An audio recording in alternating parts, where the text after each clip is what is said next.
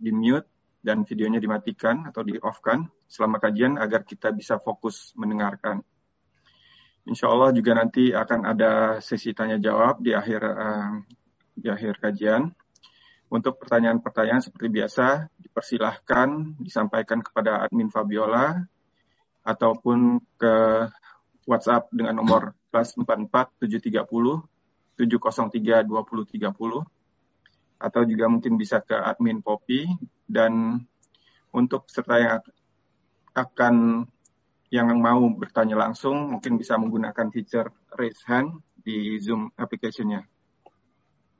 Uh, untuk mempersingkat waktu pada Ustadz Agus Hendra, dipersilahkan waktu dan tempatnya. Tafadol Ustaz. Assalamualaikum warahmatullahi wabarakatuh. Waalaikumsalam. الحمد لله الذي بنعمته تتم الصالحات. الحمد لله الذي أنزل على على عبد الكتاب ولم يجعل له عوجا. ينزل ينزل الحمد لله رب العالمين. اللهم صل على محمد وعلى آل محمد كما صليت على إبراهيم وعلى آل إبراهيم إنك حميد مجيد. Allah barik ala Muhammad wa ala ali Muhammad kama barakta ala Ibrahim wa ala ali Ibrahim innaka Hamidum Majid. Bapak Ibu sekalian, alhamdulillah pada malam ini Allah muliakan kita dengan satu ketaatan di antara tanda orang bahagia adalah mudah dalam menjalankan ketaatan. Dan pokok dari ketaatan adalah menuntut ilmu. Semoga pada malam ini Bapak Ibu bisa mendapatkan ilmu yang bermanfaat. Kita masuk pada bab 5 ya. Kita masuk pada bab 5 ini bab yang penting yaitu tentang berdakwah kepada syahadat la ilaha illallah. Saya akan share screen uh, kitab yang dibahasnya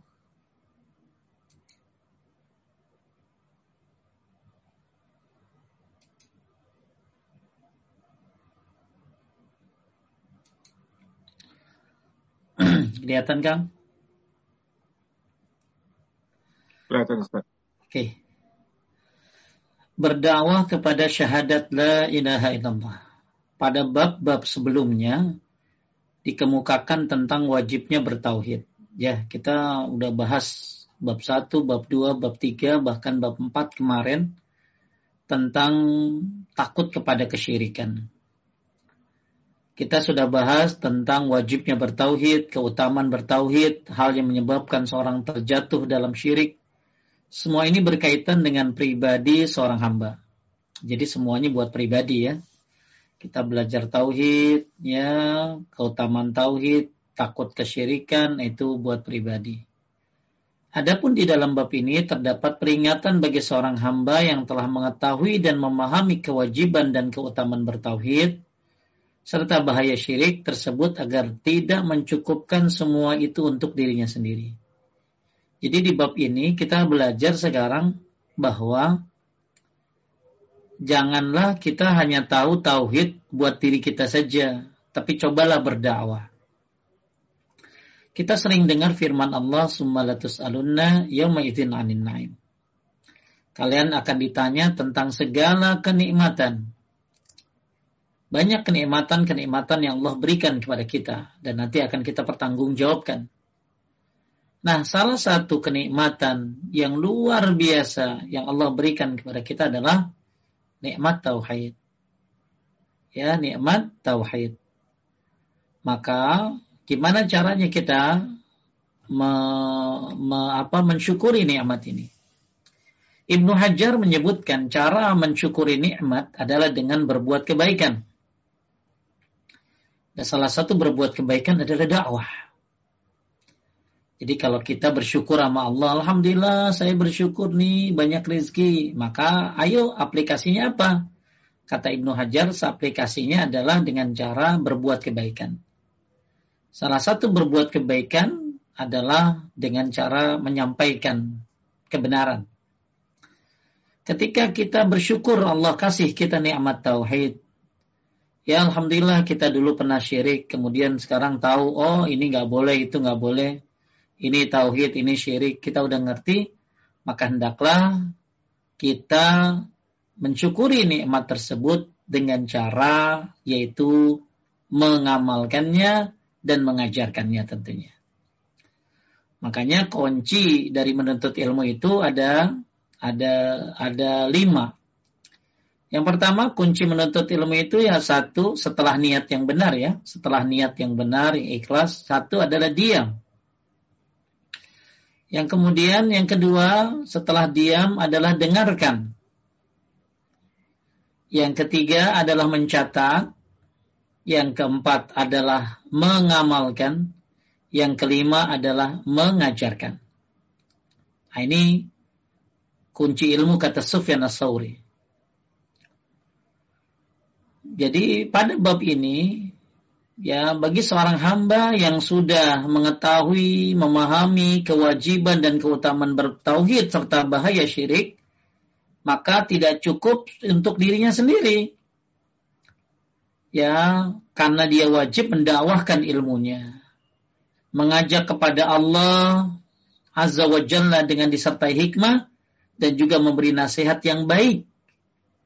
Sebab keimanan seseorang tidak akan sempurna melainkan dengan mendakwahi sesama agar mentauhidkan Allah. Inilah jalan para nabi dan rasul Ali musallatu wassalam serta pengikut mereka.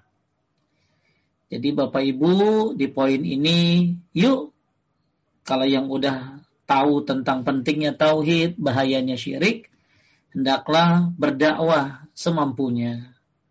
Ya, berdakwah sebisanya. Enggak harus jadi ustadz berdakwah itu. Bisa dengan cara dakwah kepada keluarga, kepada tetangga, kepada teman lewat media sosial tentang pentingnya tauhid. Karena tauhid adalah nikmat dari Allah. Maka bagaimana cara seseorang mengembangkan niat tersebut, nikmat tersebut.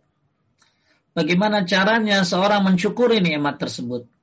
Maka kata Ibnu Hajar adalah dengan cara menyebarkan kebaikan dan terdakwah adalah menyebarkan kebaikan. Kalau kata Ibnu Botol, mensyukuri nikmat itu dengan cara menjalankan perintahnya, menjauhi larangannya. Ya, jalankan perintah Allah, jauhi larangannya, maka itu adalah mensyukuri nikmat. Dan dakwah adalah perintah dari Allah Subhanahu wa taala. Ya. Boleh Kang Roland dibaca para ulama Para ulama telah menjelaskan bahwa dakwah mengajak kepada Allah hukumnya fardu kifayah. Kalau sebagian dai sudah menunaikan, maka gugur kewajibannya atas yang lain. Ditinjau dari daerah yang telah ada para dai yang ber, para yang berdakwah. Jadi setiap daerah yang butuh terhadap dakwah dan aktivitas terkait dengan dengan dengannya, maka dakwah di situ hukumnya fardu kifayah dan hak dakwah bagi yang lain sunnah muakadah atau anjuran yang ditekankan dan amal salih yang agung. Ya, ya di London udah ada yang dakwah belum, Kang? Um, ada Ustaz. Ya, Alhamdulillah. Masjid lah. Ya, masjid. Sudah ada berarti fardu kifayah tuh. Ya, sudah ada yang melaksanakan dakwah sunnah ya Kang ya? Dakwah tauhid ya? Tidak ada ya? Tidak ada ya, Alhamdulillah. Berarti fardu kifayahnya udah selesai. Nah sekarang berarti buat Kang Rashid, Kang Roland, ya Teh Febi, Teh Popi dan semuanya yang tinggal di luar negeri kalau pengen kalau pengen meraih ya meraih apa meraih amalan yang yang yang agung yaitu tapi sifatnya kan tadi fardu kifayah karena udah selesai udah ada yang dakwah ya sudah berarti kita ngapain? Uh, diem aja yang enggak gitu. Kita bisa dengan cara uh, membantu ya orang yang berdakwah tersebut. Ya uh, ini sunnah muakkadah yang sangat ditekankan dan amal soleh yang agung. Ya, makanya kalau nggak bisa berjuang, berdakwah, e, menyampaikan, maka kita dukunglah, ya, kita dukung, kita dukung mereka orang-orang yang berdakwah. Mungkin dengan cara menyebarkan tulisan-tulisannya, mungkin dengan cara menyebarkan video-videonya, ya, Dan insya Allah ini termasuk amal soleh yang agung. Apabila suatu daerah tertentu tidak ada dakwah sama sekali, jadi kalau di London sudah ada, ya sudah, berarti fardu kifayah, sudah ada yang melaksanakannya. Ya, tapi kalau ternyata belum ada, harus ada yang melaksanakannya. Dan kalau sudah ada, berarti tinggal jadi sunnah mu'akadah buat yang lainnya untuk membantunya, karena dakwah adalah amalan yang agung. Bahkan Allah berfirman, "Wa ahsanu qawlan mimman da'a ilallah."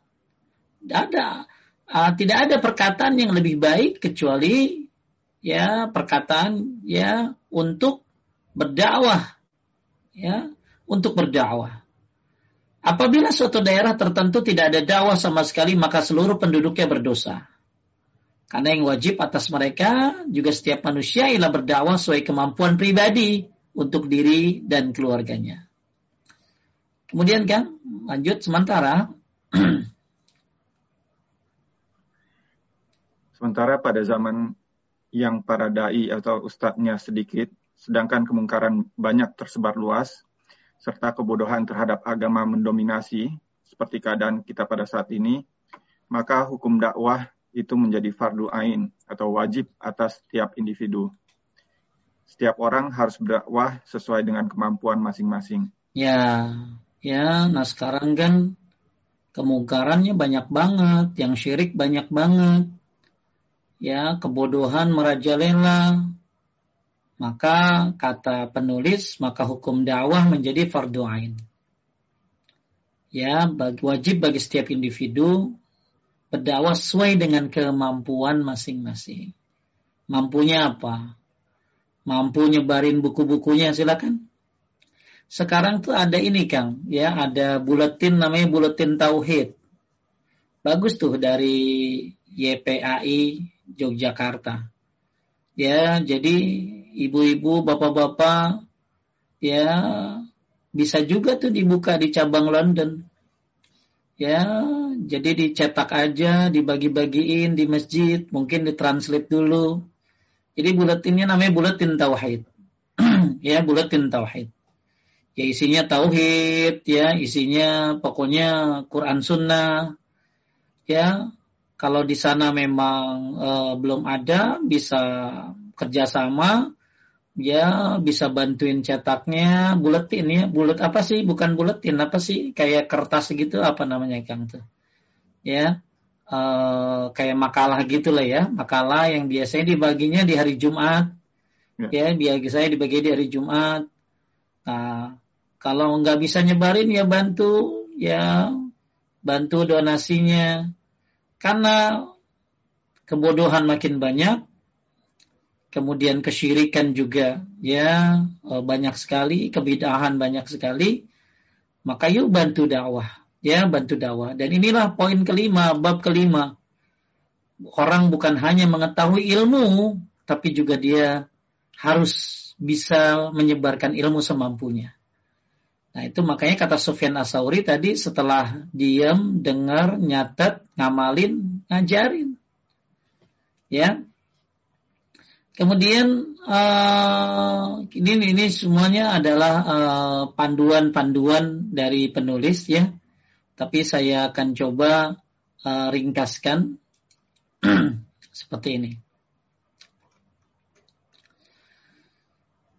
Ibnu Qayyim ya, Ibnu Qayyim rahimahullah tentang tingkatan jihad dalam kitab beliau Zadul Ma'ad. Ini kita lagi bahas prolog bab 5 ya. Prolog bab 5 sebelum kita bahas ayat-ayatnya tentang dakwah kepada syahadat la ilaha illallah. Ya, Ibnu Qayyim mengatakan jihad melawan diri itu kan jihad itu ada empat menurut beliau. Jihad melawan hawa nafsu, jihad melawan orang-orang uh, melawan setan, jihad melawan orang kafir, jihad melawan orang-orang munafik. Ini pembagian jihad menurut Ibnu Qayyim Al-Jauziyah. Nah, jihad melawan hawa nafsu, jihad melawan diri, diri sendiri, itu dibagi lagi oleh mereka dia jadi empat. Satu, boleh Kang dibaca? Jihad melawan diri sendiri ada empat tingkatan. Pertama, menjihadi diri agar mempelajari petunjuk dan agama yang hak, yang tidak ada kebahagiaan dan kesenangan dalam hidup di dunia dan akhirat kecuali dengan sebabnya. Apabila hal ini luput darinya, dia akan celaka di dunia dan di akhirat. Nah, ini jihad yang pertama, jihad terhadap diri sendiri. Jadi kita belajar itu jihad lah. Makanya kata Abu Darda, siapa yang berpendapat man ra'a an ra'a wa goda ya talabil ilmi laisa bi jihad faqad naqasa ra'yuhu aqluh siapa yang menganggap bahwa uh, pulang pergi berangkat ya untuk mencari ilmu itu bukan jihad maka telah berkuranglah atau kuranglah akalnya ya maksudnya orang ini kurang akalnya jadi menuntut ilmu itu jihad. Maka hari ini kita sedang berjihad. Yaitu melawan, melawan, melawan diri sendiri. Ya, betapa banyak pasti akang-akang semuanya, teteh-teteh, ya semuanya. Bapak-bapak, ibu-ibu punya kesibukan masing-masing. Apalagi hari Sabtu, ya, Anda sedang berjihad. Ya, mungkin olahraganya dipercepat, karena pengen nuntut ilmu di kajian paduka mungkin ya uh, apa uh, janji-janjinya dimundurin. Kenapa? Karena mau kajian. Nah, ini ada jihad. Maka jihad itu ada yang melawan hawa nafsu ya jihad uh, melawan syaitan jihad melawan orang-orang kafir jihad melawan orang-orang munafik. Nah, jihad melawan diri sendiri ini yang pertama adalah kita belajar agama. Dan ini kebahagiaan yang luar biasa. Allah Subhanahu wa taala berfirman bagi mereka orang-orang yang alamuna zahiran minal hayati dunya wa hum anil akhirati hum. Mereka mengetahui tentang urusan-urusan dunia, mereka mengetahui tentang urusan-urusan dunia. Ya'lamuna zahiran minal hayati dunia. Paham tentang urusan dunia. Akan tetapi untuk urusan akhirat mereka orang-orang yang lalai.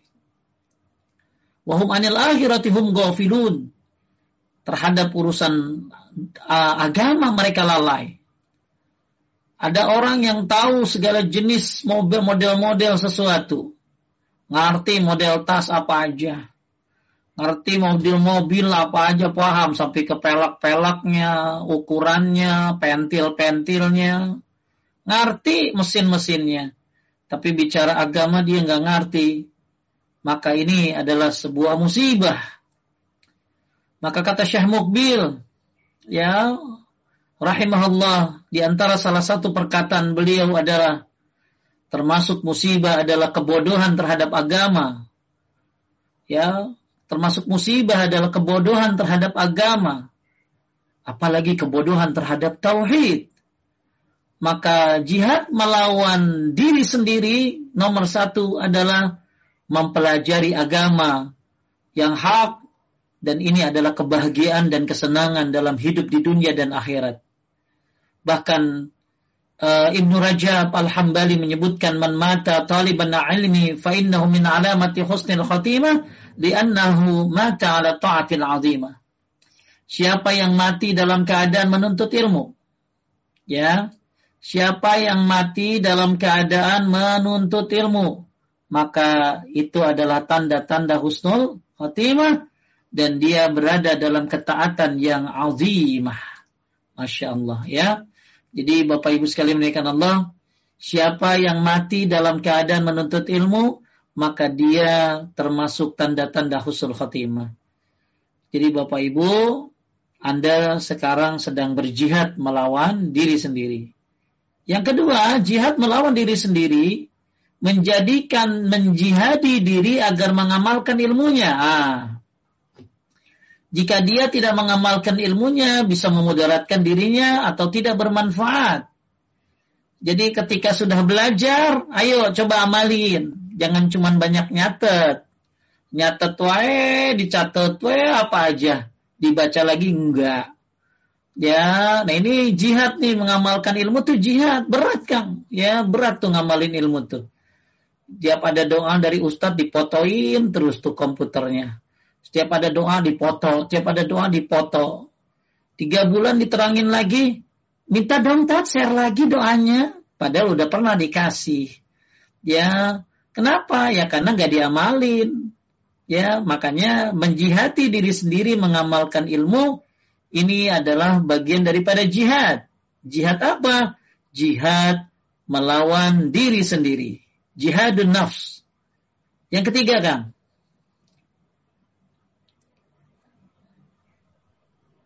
Yang ketiga, menjihadi diri agar mau berdakwah kepadanya. Mengajarkan orang yang tidak mengetahui.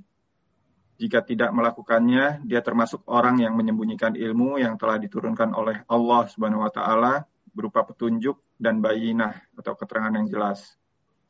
Ilmunya tidak akan berguna dan tidak akan menyelamatkan dirinya dari azab Allah Subhanahu wa taala. Yang ketiga, termasuk jihad pada diri sendiri adalah dengan cara berdakwah. Mengajarkan apa yang sudah Anda ketahui. Apa yang sudah Anda ketahui, dakwahkan. Ya, ah, ini ya, ini termasuk jihad kata Ibnu Qayyim al-Jauziyah. Apa yang bisa Anda lakukan? Silakan. Ya, apa yang bisa Anda lakukan? Silakan.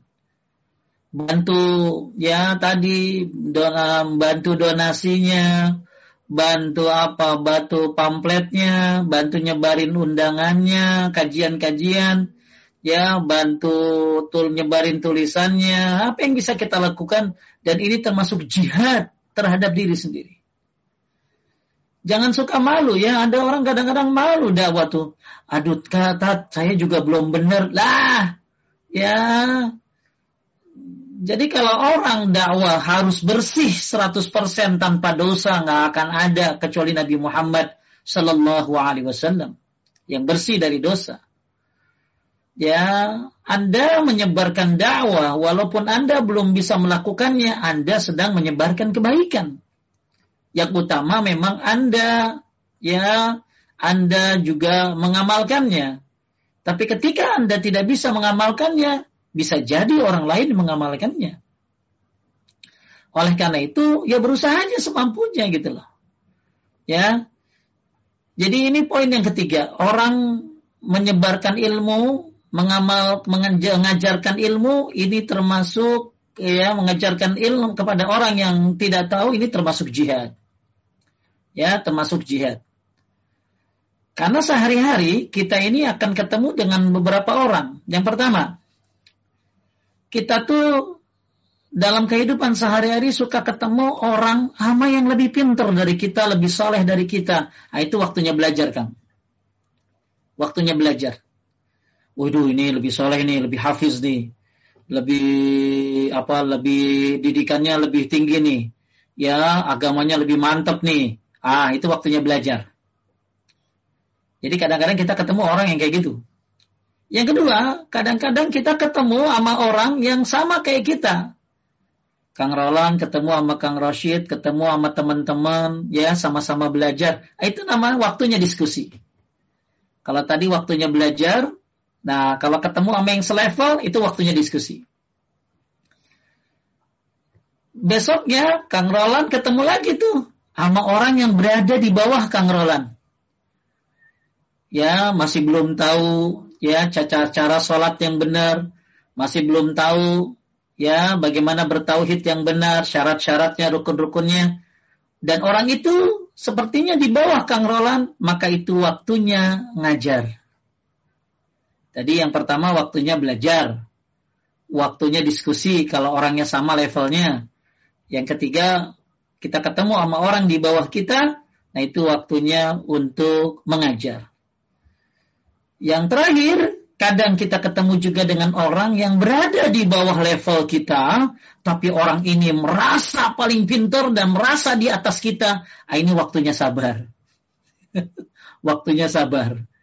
Jadi dalam sehari-hari kita bisa ketemu dengan empat model orang ini. Yang lebih tinggi dari kita dalam ilmu, maka waktunya belajar. Yang selevel dengan kita dalam ilmu itu waktunya diskusi. Yang di bawah kita ketemunya, maka itu waktunya ngajar, mendakwahkan. Yang terakhir ketemu dengan orang yang sombong. Padahal orang ini nggak ngerti apa-apa, maka ini waktunya untuk bersabar. Ya, jadi menjihad terhadap ketika Anda mendakwahkan ilmu Anda, semampu Anda walaupun Anda belum jadi belum belum apa sih belum belum uh, masih belajar semampunya. Yang penting sahih. Jangan sampai kita berdakwah ya tapi tidak sahih. Dengan alasan balighu anni walau ayah. Sampaikan walaupun satu ayat tapi yang disampaikannya nggak sahih yang disampaikannya riwayat-riwayat palsu. Ah, ini nggak usah disampaikan. Jadi menyampaikan walaupun satu ayat itu yang jelas. Ya, menyampaikan satu ayat itu yang sahih hadisnya, bukan yang ece-ece. Ya. Ini yang ketiga. Jadi bagi mereka yang berdakwah, dia apalagi mendakwahkan tauhid sebagaimana bab lima ini, berarti Anda sedang berjihad terhadap diri. Yang keempat, lanjutkan.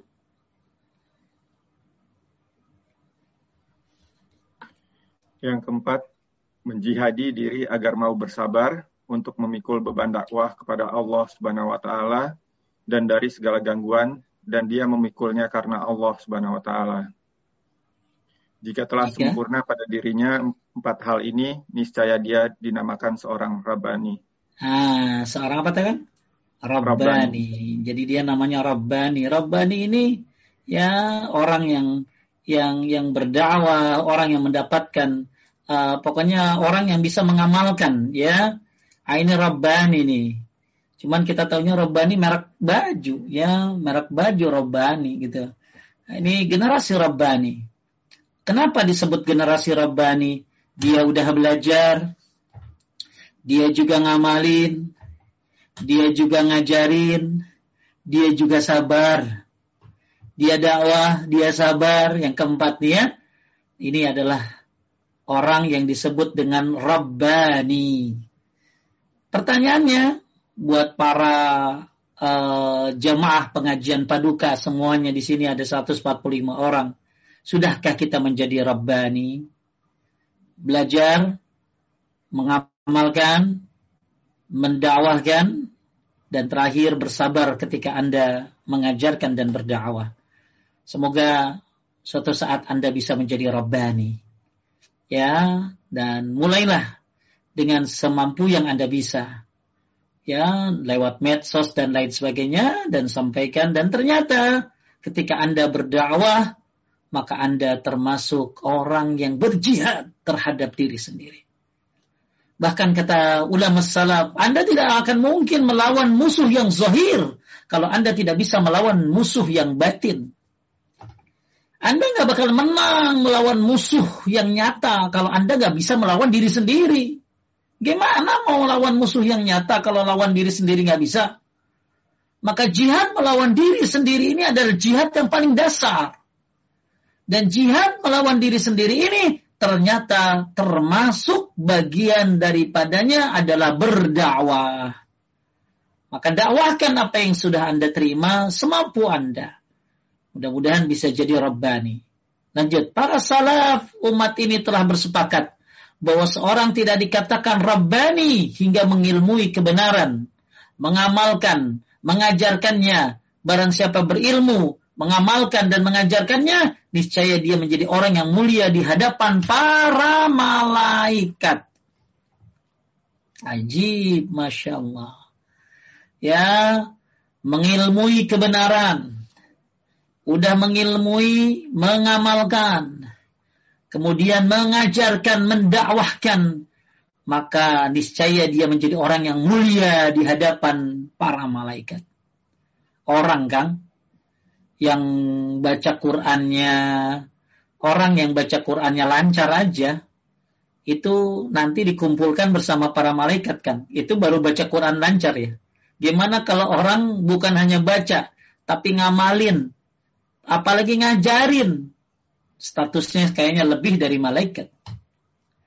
Ya Jadi al-mahir bil Quran ma safaratil kiramil bararah walladhi yatata'tu fi syakun falahu ajrani. Orang yang mahir baca Quran maka akan dikumpulkan bersama para malaikat yang mulia lagi taat. Itu orang yang mahir tuh. Pintar baca Qurannya. Gimana kalau orang ini bukan hanya baca, tapi juga mengamalkan Al-Quran, dan juga dia mendakwahkan dan mengajarkannya. Bagaimana kalau kita lebih spesifik lagi? Orang ini belajar tauhid, kemudian mengamalkannya, kemudian mengajarkannya. Masya Allah, seperti apa kedudukan orang yang mengajarkan tauhid? Maka raihlah, buat siapa pun bisa meraihnya. Bukan milik para ustadz, ya, tapi milik kita semuanya sesuai dengan kemampuannya. Ya, semoga kita menjadi generasi Rab, Rabbani. Ya, semangat belajar, selamat mengamal, semangat mengajarkan, semangat mengamalkan, dan ini ternyata adalah jihad melawan nafsu. Kemudian, kenapa orang bisa ngajar? Awal, kenapa dia bisa ngajar sih? Kenapa dia bisa mendakwahkan tauhid? Ini awalnya karena ikhlas, Kang. Orang kalau ikhlas nggak belajar, maka dia akan berlanjut dengan dakwah. Makanya disebutkan perjalanan untuk menuntut ilmu bermula dari niat yang baik. Ini kata eh, ya kata ulama salaf menyebutkan perjalanan untuk menuntut ilmu itu bermula dari niat yang baik dan berakhir dengan mengajarkan kepada manusia. Ini awalnya maka ikhlaskan niat ikhlaskan niatmu ketika menuntut ilmu Inilah yang disyaratkan oleh Ibnu Mubarak tatkala mengatakan tingkatan ilmu yang pertama adalah niat. Lalu mendengar, kemudian memahami, menghafal, lalu mengamalkan, dan yang terakhir menyebarkannya. Jadi kalau tadi kata Sufyan Sauri diam, dengar, nyatet, ngamalin, ngajarin. Nah ini ada tambahan nih. Kalau kata Ibnu Mubarak yang pertama itu adalah niat dulu. Maka tadi saya bilang sebelumnya diawali dengan niat. Ya, habis niatnya benar, menuntut ilmu, dia pahamin ilmunya. Kemudian dia hafalkan, dia mengamalkan, dan yang terakhir menyebarkannya. Ya, Bapak Ibu sekalian yang dimuliakan oleh Allah Subhanahu wa taala, kenapa orang bisa ngajar? Kenapa orang semangat banget walaupun walaupun dia tahunnya nggak banyak tapi dia hafal tapi dia punya semangat ya karena dia ikhlas dalam menuntut ilmu maka dia akhirnya mau mengajarkannya. Karena dia tahu pentingnya tauhid dia tahu bahayanya syirik maka dia nggak mau keluarganya terjebak ke dalam kesyirikan yang menyebabkan masuk ke dalam neraka bahkan bisa abadi di neraka apabila itu syirik besar maka dengan niat yang ikhlas, inilah fondasi yang utama. Maka orang mengajar dimulai dengan keniatan niat yang yang baik ketika dia mau belajar. Maka buat para penuntut ilmu semuanya ikhlaskan niatmu semuanya karena Allah. Aku menuntut ilmu. Ya, ah, bahkan uh, kenapa orang menuntut ilmu? Yang pertama untuk menghindar, untuk melepaskan kebodohan dari dirinya. Yang kedua, kenapa orang menuntut ilmu? Untuk mendakwahkan agama ini, mendakwahkan tauhid, maka dia insya Allah mendapatkan kedudukan yang mulia. Bapak Ibu sekalian yang dimuliakan oleh Allah Subhanahu wa taala. Lalu kenapa yang harus diajarkan adalah tauhid? Kenapa kalau kita bicara ngajar, kenapa yang bagus pertama kali diajarkan adalah tauhid? As-Sa'di rahimahullah dalam kitab Qaulus Sadid menjelaskan tentang keutamaan tauhid yang menjadi intisari dakwah para rasul. Kenapa para rasul mendakwahkan tauhid? Yang pertama lanjutkan. Yang pertama, tauhid adalah sebab yang paling besar untuk terlepas dari segala mara bahaya dunia dan akhirat, menolak segala hukuman pada keduanya. Yang kedua, Tauhid menyebabkan seseorang tidak kekal di dalam neraka jika di dalam hati orang tersebut masih terdapat sebesar biji sawi dari keimanan. Yang ketiga, tauhid menyebabkan seseorang mendapatkan petunjuk dan rasa aman yang sempurna di dunia dan akhirat. Yang keempat, tauhid adalah satu-satunya sebab untuk mendapatkan ridho dan pahala dari Allah Subhanahu wa taala karena orang yang paling berbahagia mendapat syafaat Nabi Shallallahu Alaihi Wasallam adalah orang yang mengucapkan La ilaha illallah ikhlas dari dalam hatinya. Nah, ini kita coba sedikit dulu. Kenapa kudu dakwah tauhid? Ya, mungkin sudah ada yang pernah dibahas. Tapi kita coba sedikit lagi mereview karena tauhid adalah sebab paling besar untuk terlepas dari mara bahaya dunia dan akhirat dan menolak segala hukuman pada keduanya. Kemudian menyebabkan seorang tidak kekal di dalam neraka. Ya, Alhamdulillah. Ya, jangan sampai masuk sedikit pun ke dalam neraka. Maka dengan tauhid insya Allah Allah selamatkan kita dari api neraka. Kemudian tauhid ya menyebabkan orang mendapatkan keamanan dan petunjuk. Kemudian tauhid menjadikan sebab mendapatkan ridho ya ya uh, mendapatkan syafaat ya. Kemudian yang kelima amal seluruh amal ucapan lahiriah akan diterima serta sempurna dan bernilai tergantung dengan tauhid. Keenam kata Syekh Nasir Sa'di tauhid memudahkan seorang untuk melaksanakan kebaikan meninggalkan kemungkaran serta menyelamatkan dari musibah Ketujuh, tauhid membantu seorang menemukan keringanan saat menjumpai sesuatu yang tidak disukainya, ringan atas segala yang menyakitkan. Ketika kita paham tauhid, lalu kita kena suatu musibah, maka insya Allah itu akan meringankan. Ya, akan meringankan musibah tersebut. Tauhid memerdekakan manusia dari perbudakan kepada makhluk, ketergantungan dengan mereka, ketakutan kepada mereka, harapan kepada mereka, dan berbuat untuk mereka.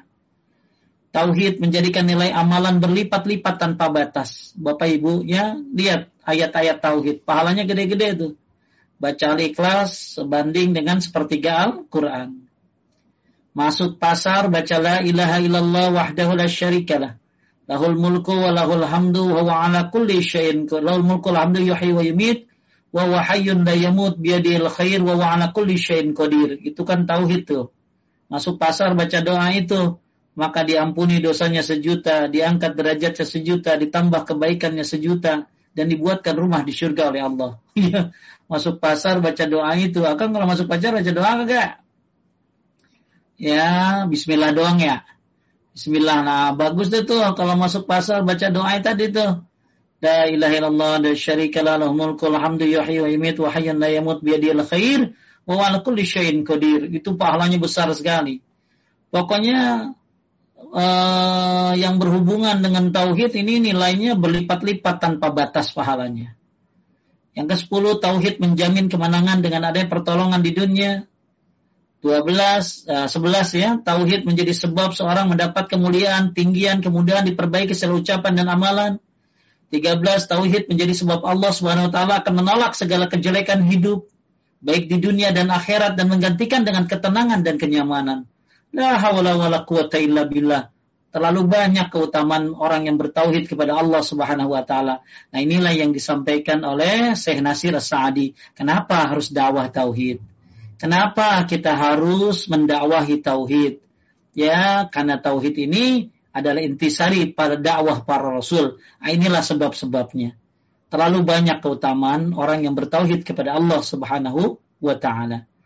Nah, kenapa orang bisa dakwah tauhid? Karena dia tahu sebabnya masuk surga adalah dengan tauhid.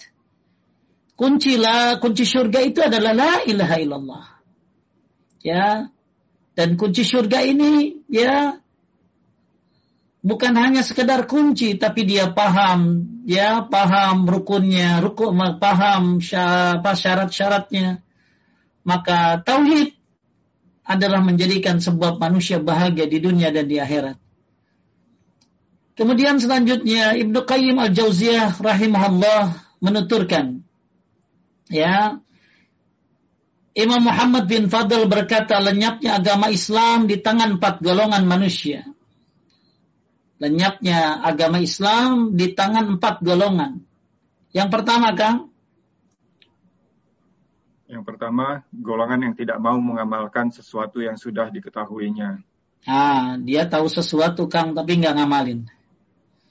Boro-boro ngajarin Kang, ngamalin aja kagak mau. Dua. Yang kedua, golongan yang mengamalkan sesuatu yang tidak diketahuinya. Ya udah kagak tahu apa, dia nggak ngerti nggak apa-apa tapi ngamalin. Nah ini bahaya nih, ilmu kagak ada, ya dia mengamalkan sesuatu yang tidak diketahuinya. Nah ini salah. Tiga. Yang ketiga, golongan yang tidak beramal dan tidak mengetahui tentang Islam. Waduh, dia nggak ngerti tentang Islam, apalagi ngamalin. Tapi kalau urusan dunia paham banget kan. Makanya Ibnu Qayyim bilang begini. Kalau ada orang mengetahui apa pun, tapi dia tidak mengetahui tentang robnya, maka seolah-olah memang dia nggak tahu apa-apa. Jadi ada orang ngerti politik, ngerti ini, ngerti itu. Wah, apa aja ngerti dah. Tapi begitu masalah agama dia gak ngerti, maka salah apalagi masalah Allah, ya maka dia nggak tahu tauhid rububiyah, tauhid uluhiyah, tauhid asma wa sifat, dia nggak tahu rukunnya, syaratnya la ilaha illallah, maka seolah-olah orang ini nggak ngerti apa-apa gitu loh. Jadi kadang-kadang kalau ngomong sama dia apa aja ngerti kan? Sampai bilangnya make gap. Ya oh, zaman dulu lagi kecil ya ada apa namanya make gapper, tahu apa aja pinter gitu loh sampai dibilangin tuh orang McGapper tuh apa aja ngerti gitu loh. Tapi begitu bicara agama, haheho, haheho, ya kagak ngerti dia. Maka orang ini sepertinya dia sebenarnya nggak ngerti apa-apa, ya. Nah inilah yang terakhir golongan yang menghalangi umat manusia untuk mempelajari Islam. Jadi inilah empat golongan yang menurut Ibnu Qayyim al-Jauziyah lenyapnya agama Islam dari empat golongan ini dia tidak mau mengamalkan padahal dia sudah mengetahui.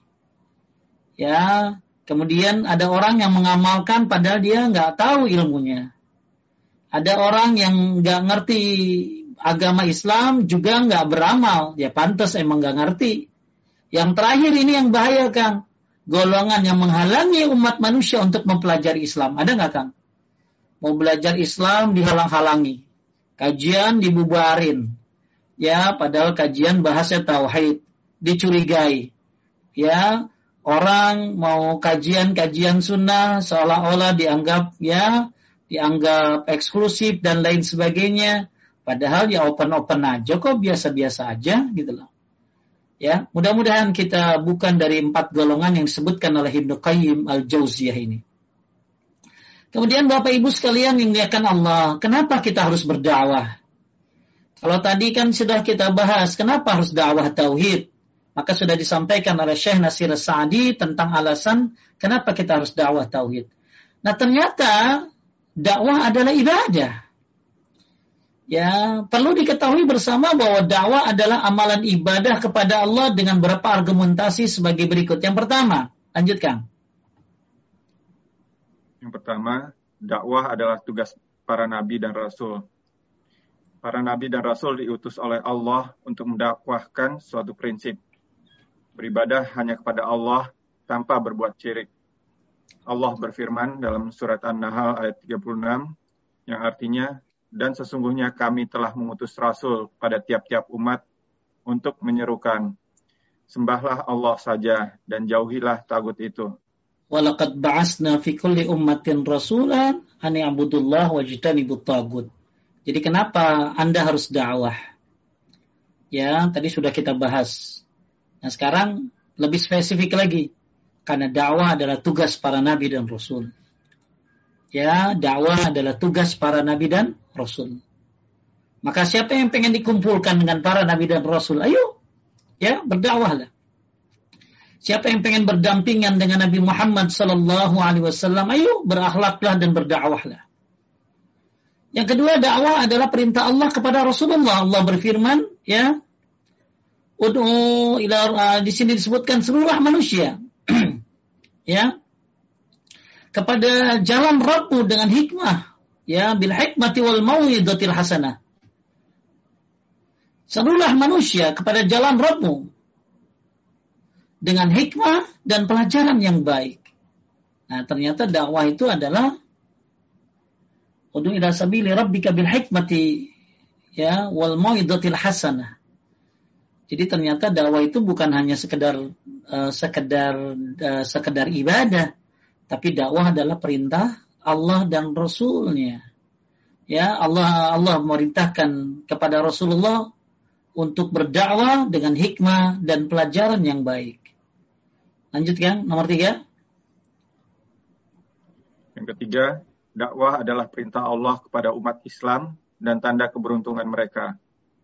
Allah berfirman dalam surat Ali Imran ayat 104 yang artinya dan hendaklah ada di antara kamu segolongan umat yang menyuruh kepada kebaikan, menyuruh kepada yang ma'ruf dan mencegah dari yang mungkar. Merekalah orang-orang yang beruntung. Di sini ada kalimat mereka lah orang-orang yang apa kan?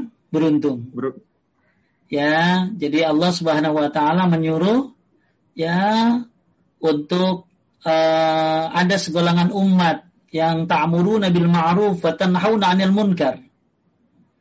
Dan menyuruh pada kebaikan, menyuruh kepada yang ma'ruf dan mencegah dari yang munkar. Di akhir Allah berfirman di sini mereka lah orang-orang yang beruntung. Berarti dakwah bukan hanya perintah, tapi ternyata dakwah adalah tanda keberuntungan. Jadi yang pengen untung, ayo berdakwah semampunya, ya semampunya dan Anda ketika berdakwah ternyata sedang berjihad. Berjihad melawan diri sendiri. Kemudian yang keempat, dakwah adalah jalan yang ditempuh Rasulullah dan para pengikutnya. Ya. Allah Subhanahu wa taala berfirman, katakanlah, lanjutkan. Allah berfirman dalam surat Yusuf ayat 108 yang artinya katakanlah inilah jalan atau agamaku. Aku dan orang-orang yang mengikutiku mengajak kamu kepada Allah dengan hujah yang nyata. Nah, ya dakwah adalah jalan yang ditempuh oleh Rasulullah Sallallahu Alaihi Wasallam. Ya, ini ayat yang pertama yang mungkin nanti insya Allah kita bahas. Ya, surat Yusuf ayat 108. Kemudian dakwah dalam bentuk amar ma'ruf nahi munkar adalah upaya untuk mengangkat umat Islam menjadi umat terbaik. Allah Subhanahu wa taala berfirman, "Kuntum khairu ummatin." Kamu adalah umat yang terbaik, ya, yang dilahirkan untuk manusia. Ta'muruna bil ma'ruf wa tanhauna 'anil munkar. Menyuruh kepada yang ma'ruf dan mencegah dari yang munkar dan beriman kepada Allah. Kuntum khairu ummatin ukhrijat lin-nasi ta'muruna bil ma'ruf wa tanhauna 'anil munkar. Dakwah adalah dalam bentuk amar ma'ruf adalah upaya untuk mengangkat umat Islam menjadi umat yang terbaik. Makanya jangan sampai nggak ada yang dakwah. Ya, harus harus ada yang dakwah. Ya, walaupun sudah ada yang berdakwah di masjid-masjid, ya, dakwah tauhid dan sunnah. Ya, tapi musuh-musuh dakwah juga banyak. Ya, Musuh-musuh yang tidak suka dengan tauhid juga banyak. Musuh-musuh yang yang menganggap sinis dakwah sunnah ini banyak. Maka bantulah mereka dengan apa yang Anda bisa. Yang keenam, lanjutkan. Yang keenam, para dai ilallah adalah orang yang terbaik ucapannya.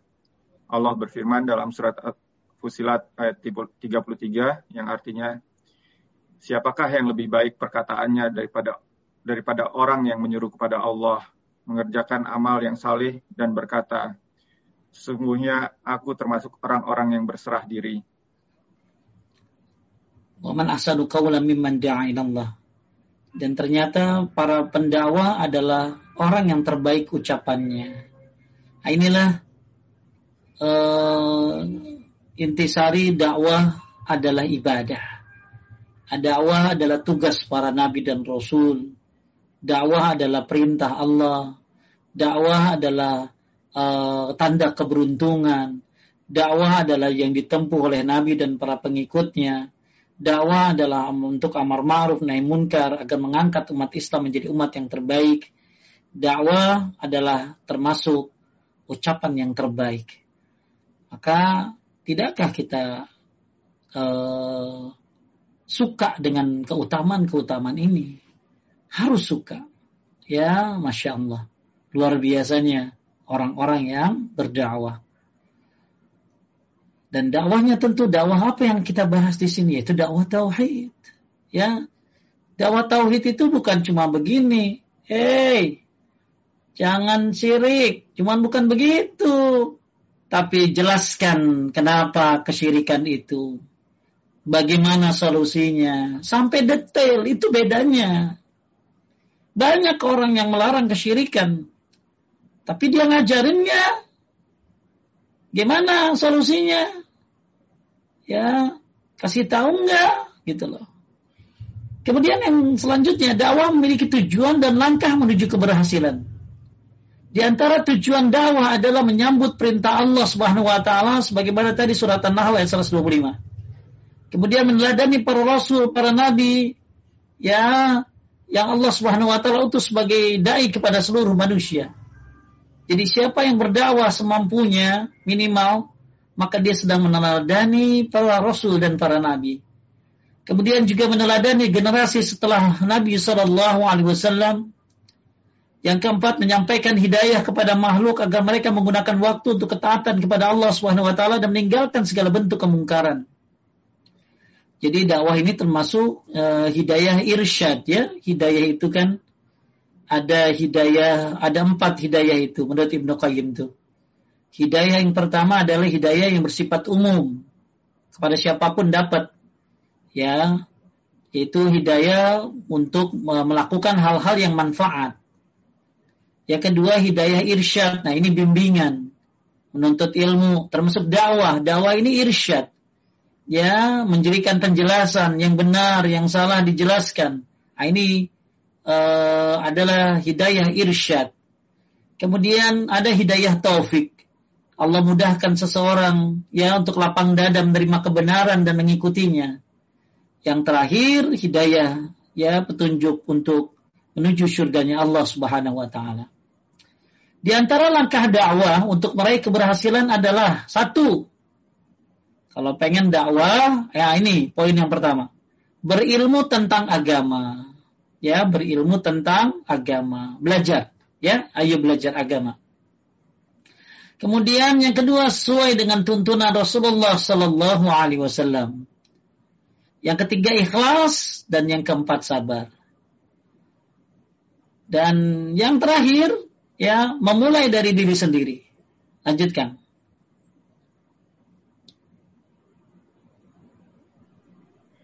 Memulai dari diri sendiri.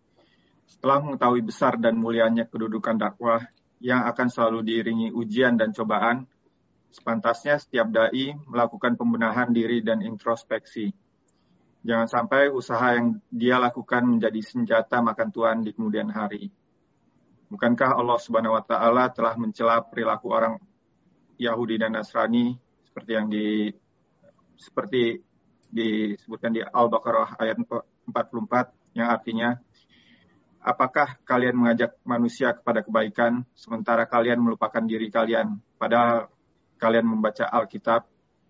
Tidakkah kalian berpikir? Lanjutkan. Uh, selanjutnya surat As-Saff surat As-Saff ayat 2 2 sampai 3 yang artinya juga wahai orang-orang yang beriman mengapa kalian mengatakan apa yang tidak kalian perbuat, sangat besar kebencian di sisi Allah karena kalian mengatakan apa yang tidak kalian perbuat. Seorang dai Seorang dai tentu berharap pengabdiannya diterima oleh Allah Subhanahu wa taala dan bernilai tinggi di sisinya. Di samping itu, dia berharap agar semua hamba Allah Subhanahu wa taala mendapat hidayah melalui tangannya. Hal ini sangat terkait dengan keikhlasan dan kejujuran sang dai dalam berdakwah di jalan Allah Subhanahu wa taala. Oleh karena itu, dia harus selalu menjaga melakukan koreksi pada lahiriah dan batiniah dirinya. Baik, Bapak Ibu sekalian muliakan Allah.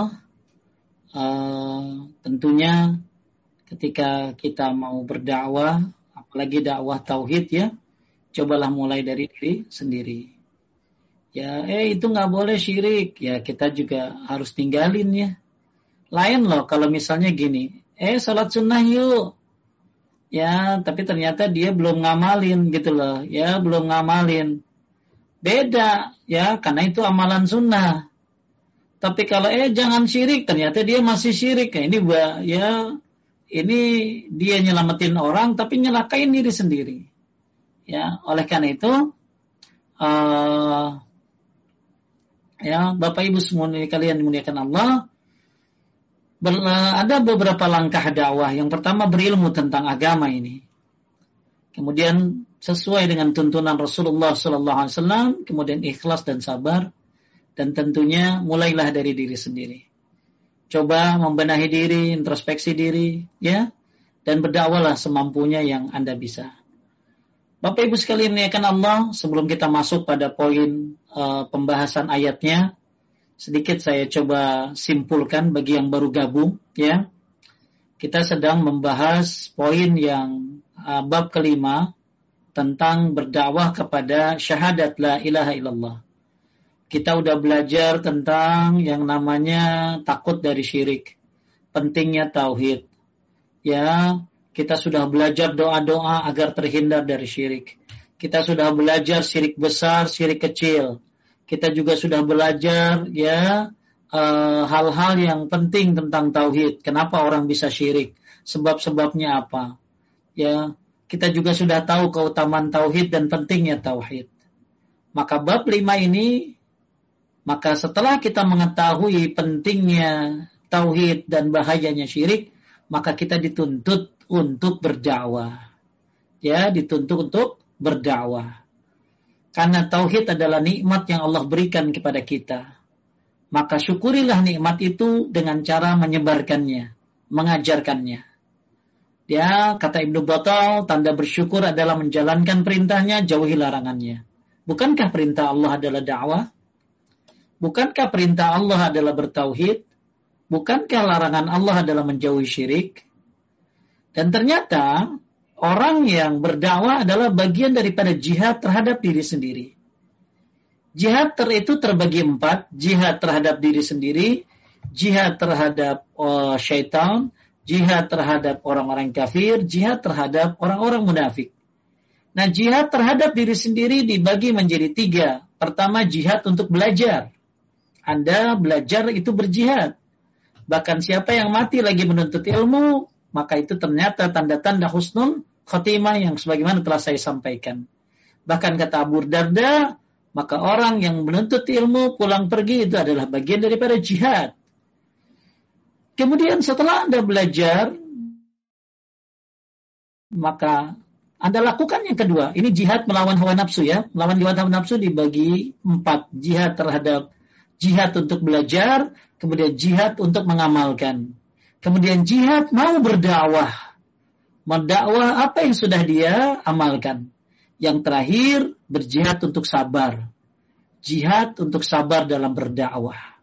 Maka siapa yang bisa punya empat poin ini? Belajar, mengamalkan, mengajarkan atau mendakwakan, kemudian sabar dalam berdakwahnya dan mengajarkannya, maka dialah disebut dengan Rabbani.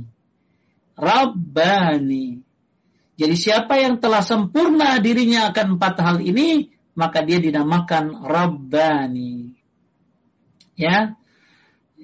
Siapa itu Rabbani? ya dialah yang mengilmui kebenaran, mengamalkan kebenaran dan mengajarkan kebenaran, maka dan bersabar terhadap apa yang diajarkannya. Kenapa orang bisa dakwah? Karena dimulai dengan niat yang ikhlas. Ketika dia niatnya ikhlas, maka dia akan berdakwah. Maka Ibnu Mubarak menyebutkan tingkatan ilmu yang pertama adalah niat. Niat yang bagus ketika menuntut ilmu. Yang kedua, ya adalah mendengarkan yang ketiga adalah memahami, yang keempat adalah menghafal, lalu kemudian mengamalkan, dan yang terakhir menyebarkannya. Kemudian kenapa dakwah tauhid? Tadi sudah disebutkan ada banyak sekali kenapa tauhid yang harus disebarkan. Ya, tadi sudah dibahas ada kurang lebih 12 poin.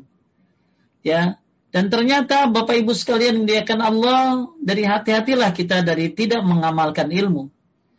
Dan tadi disebutkan bahwa orang yang bisa menjadi orang yang mengamalkan dan mengajarkan adalah insya Allah mulia. Ya, golongan ini termasuk golongan yang mulia di hadapan para malaikatnya. Kemudian kita sudah bahas yang terakhir, ternyata dakwah bukan hanya sekedar uh, sekedar sekedar perintah, tapi ternyata dakwah adalah ibadah. Dakwah adalah tugas para nabi dan rasul. Maka siapa yang pengen dikumpulkan bersamanya, berdakwahlah. Kemudian dakwah adalah perintah Allah. Dakwah adalah untuk supaya Islam nah ini tanda keberuntungan. Kemudian dakwah juga adalah bagian yang ditempuh oleh Nabi dan para pengikutnya.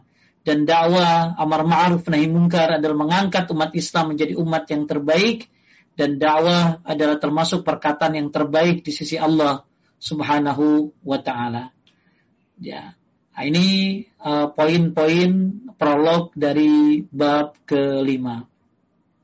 Baik, yang selanjutnya kita akan bahas ayat yang pertama.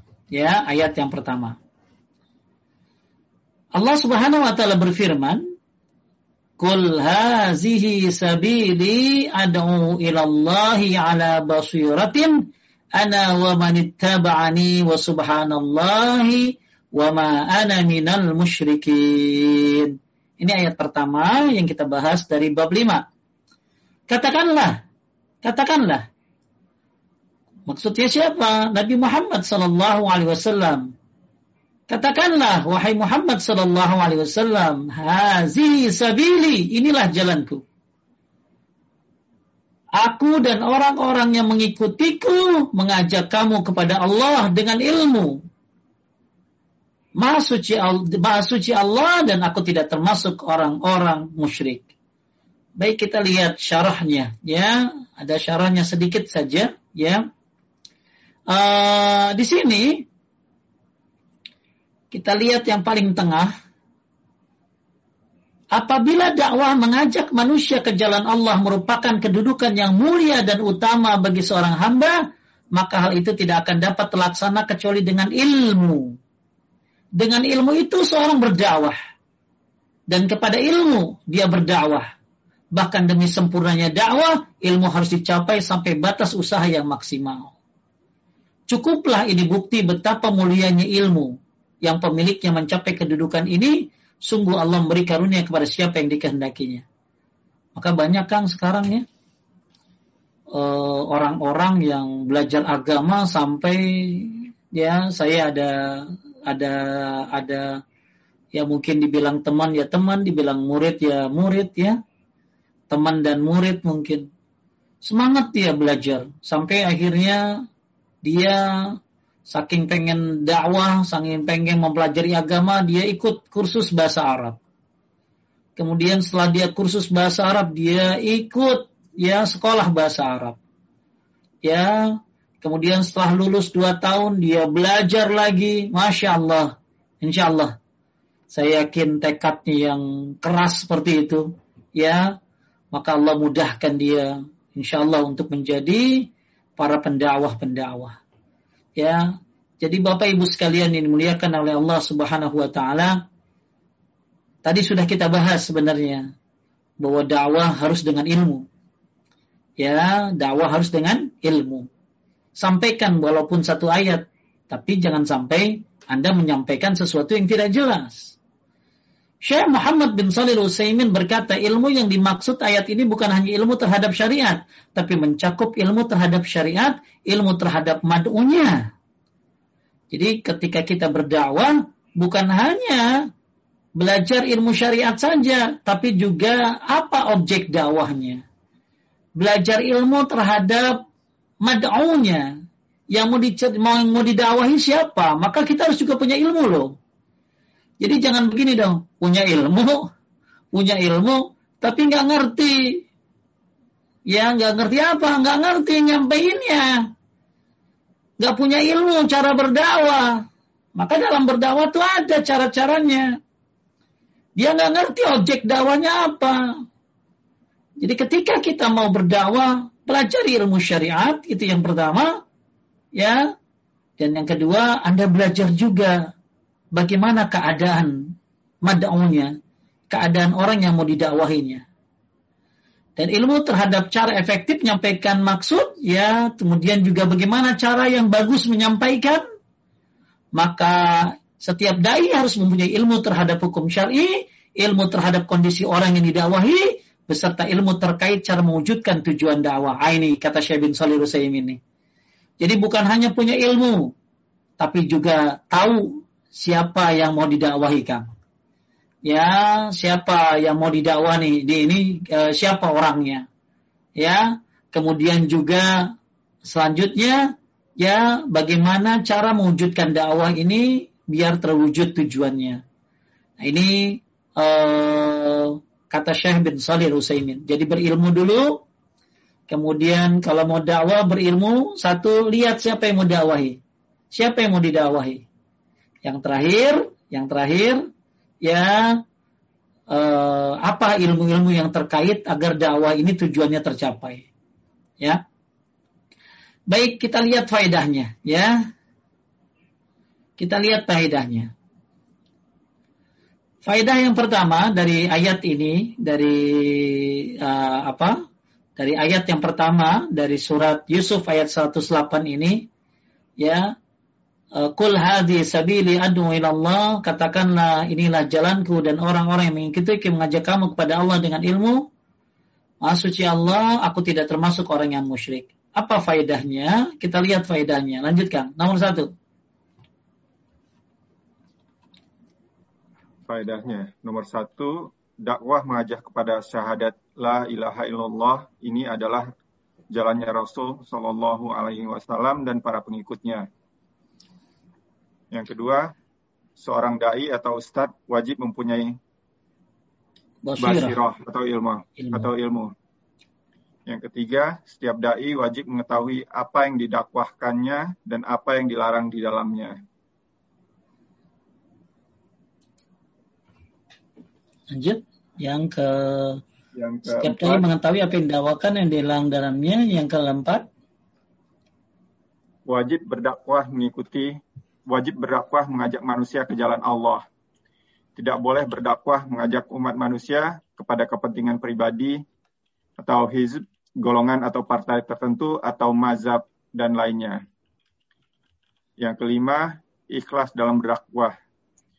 Seorang dai tidak diperbolehkan mempunyai maksud lain dalam dakwah selain mengharap wajah Allah. Tidak boleh tujuannya memperoleh harta, kepemimpinan, ataupun pujian dari manusia. Yang keenam, wajib mengikuti manhaj para sahabat yang ketujuh, wajib menyucikan Allah dari berbagai sifat kurang dan aib. Yang kelapan, kita harus barak atau berlepas diri dari kaum musyrikin. Dan yang kesembilan, orang muslim tidak cukup dengan tidak menyekutukan Allah. Namun wajib baginya menjauhi orang-orang yang berbuat syirik agar tidak menjadi seperti mereka. Baik, Bapak Ibu sekalian menaikkan Allah, inilah fawaid dari ayat surat Yusuf ayat 104. Eh 108 ya. Eh, apa bagaimana pentingnya dakwah ya, bagaimana tujuan dakwah dan intinya berdakwah dengan ilmu. Bahkan kata Syekh Utsaimin bukan hanya dengan ilmu saja, tapi juga harus tahu bagaimana yang mau didakwahi, siapa yang mau didakwahi, kondisi yang mau didakwahi. Kemudian juga pelajari juga ilmu-ilmu yang dengan ilmu itu tujuan dakwah jadi berhasil. Mungkin tata cara menyampaikannya, ya, bagaimana adab-adabnya, ya, bagaimana cara agar orang lebih mudah e, menerima ilmu yang disampaikan. Masya Allah, betapa mulianya mereka orang-orang yang mau berdakwah khususnya dakwah yang sangat penting yaitu dakwah tauhid. Mungkin sampai sini dulu Kang, ada yang mau nanya? kalau Ustaz atas uh, kajiannya mengantar dari bab 5 kita baru membahas satu ayat ya Ustaz ya. Um, sudah ada beberapa pertanyaan yang masuk. Mungkin kita langsung share screen. Boleh Ustaz ya? Silakan.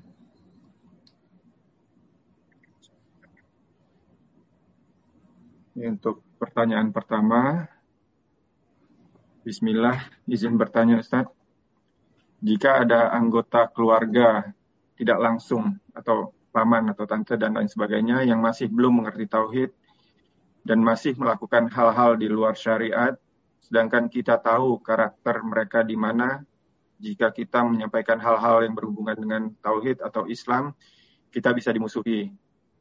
Mana yang lebih baik kita lakukan? Meneruskan tali silaturahim atau berdakwah dengan resiko kita dimusuhi dan terputus tali silaturahimnya? Ya, yang terbaik jalan silaturahim dan berdakwah semampunya. Jalin silaturahim dan dakwah semampunya.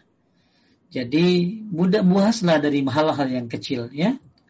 Mulailah dari akhlak yang baik. Mulailah dari akhlak yang baik. Ya, dan jangan bicara yang berat-berat dulu ya. Ya, baru buat para pemula itu ya. Nah, ya, akan tetapi menyampaikan itu sebenarnya dia bisa menyampaikan itu gini loh. Kan kalau yang saya tahu mungkin ya perkataan ulama salaf itu ketika berdakwah itu satu kan ilmu jelas. Ilmu dulu sebelum berdakwah. Kemudian baik dalam menyampaikan, baik dalam menyampaikan. Yang terakhir, sabar setelah menyampaikan. Jadi memang eh, apa eh, ada resiko-resiko, ya. Tapi insya Allah eh, ketika kita memiliki akhlak yang baik, ya, maka dakwah kita akan gampang diterima gitu loh. Jadi jalin silaturahim dan terus berdakwah. Jalin silaturahim dan terus berdakwah. Ya. Jadi jangan sampai akhirnya uh, kita jalin silaturahim tapi membiarkan kemaksiatan mereka gitu loh. Tapi kalau dikasih tahu tat bakalan rame detat. Ya sudah, sampaikan semampunya. Ya, bisa dengan cara-cara apa? Ya, suatu saat mungkin ya dipanggil siapa ya kajian di rumahnya. Ya saya pernah ya waktu itu ada seorang anak menyampaikan kepada saya tentang bapaknya yang suka datang ke dukun. Bapaknya tuh suka datang ke dukun. Dan saya disuruh nyampaikan ya ya berat juga ya. Ya e, menyampaikan tapi ya masya Allah ya e, Allah Subhanahu Wa Taala mudahkan saya gitu loh Ya tentunya bukan dengan cara awal langsung ngacai tahu ya enggak lah ngobrol dulu ngalor ngidul ya. Ya setelah itu baru disampaikan dikit-dikit, dikit-dikit ya.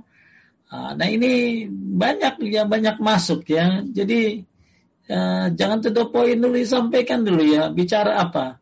Ya pernah waktu itu ya. Saya harus menyampaikan sesuatu. Jadi ada seorang anak ya menghamili anak orang lain. Menghamili anak orang lain. Kemudian saya disuruh oleh orang tuanya untuk menyampaikan kepada anak yang dihamili itu buat orang tuanya. Bahwa anaknya itu hamil gitu loh. Ya luar biasa Kang. Berat banget tuh Kang. Terus ibunya ternyata sakit jantung Kang. Ibunya sakit jantung ya jadi saya harus ngomongin nih anak kamu tuh hamil sama ini nih orangnya nih gitu loh. Ya, masya Allah ya. Saya mikir-mikir di jalan gimana nyampeinnya. Tapi orang tuanya baik sekali. Saya cobalah ya. Saya datanglah ketemu sama ibunya. Ya, nah yang hamil itu saya bawa juga kan.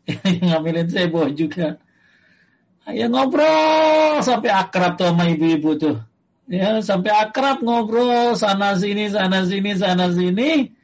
Kayaknya udah kena ya bismillah saya sampaikan.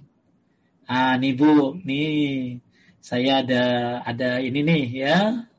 Ya saya sampaikan lah ya. Uh, ya sakit jantung kan ngeri juga takutnya kaget mati depan saya gimana gitu. Ya, akhirnya saya sampaikanlah dengan tapi tadi prolognya ngobrol dulu. Ngobrol dulu panjang lebar sampai ibunya itu terasa apa ya terasa tenang dengan kata-kata kita ya. Akhirnya baru saya sampaikan. Ya, ih. Allahu Akbar. Gak ngapa-ngapa ternyata. Ya, gak ngapa-ngapa. Ibunya ya sebentar sedikit bengong kemudian akhirnya dia nerima keadaan ya masya Allah Ya, ya dicarilah solusinya selanjutnya. Pernah juga Kang ada orang rambutnya panjang, gede lagi Kang. Terus lagi sholat rambutnya dikuncir. Kan nggak boleh kalau sholat rambutnya panjang dikuncir Kang. Jadi kalau orang rambutnya panjang laki-laki ya, ya itu kalau sholat nggak boleh dikuncir, harus dibuka rambutnya. Ya seperti itu yang yang sunnahnya seperti itu. Jadi kalau orang rambutnya dikuncir, sholat, ya maksudnya yang laki-laki ya, maka seperti orang yang sholatnya itu tangannya terikat. Akhirnya nyampeinnya bingung kan, badannya gede. Waduh, gondrong, badannya gede, nyampeinnya gimana nih gua? Ya, gitulah. Ya, Assalamualaikum. Waalaikumsalam, dia jawab. Di mana Pak tinggal Pak? Iya nih, yo akrab baru deh. Eh, gua ada satu hadis nih, riwayat nih. Lu belum pernah dengar nggak? Kalau rambut gondrong begini, sholat bagusnya jangan diikat. Sunnahnya dibuka. Ini begini, begini, begini, begini. Masa? Iya. Akhirnya tuh orang terima kasih. Saya bawain juga kitabnya nih, dalilnya nih. Ya. Masya Allah, ternyata mudah. Nah, itu duhur tuh. Asal dia datang ke masjid, udah dibuka rambutnya sama dia. Nah, ini penting juga gaul ya Kang ya. Ya, penting juga gaul gitu loh ya. Ya, preman dinasehatin kan gak gampang gitu loh. Maka saya punya teman-teman ya, ya saya punya teman di Garut itu ngajarin para preman tuh. Ya, masya Allah, luar biasa ngajarin para preman. Dan tentu ada ilmunya. Gimana caranya? Bukan mabok bareng dulu ya kagak. Mabok dulu, kagak. Yang jangan sampai begitu. Naudzubillah Ya banyak pendekatan-pendekatan yang bisa kita lakukan. Ya kalau saya saranin nih sama yang nanya ya, coba deketin lewat hadiah. Lewat hadiah, ya suka bawa makanan, kasih, berbuat baik dulu tuh. Orang diem kan kalau suka dikasih hadiah makan ya. Orang diem ya, iya, apalagi punya duit banyak, wih, ya punya duit banyak, sering ayo sedekah sedekah, lama-lama dikasih tahu diem dia, ya. Makanya uh, banyak cara-cara dakwah. Ya coba dipelajari. Ya orangnya galak pak ustadz ini ini ini. Ya sudah cari kelemahannya di mana.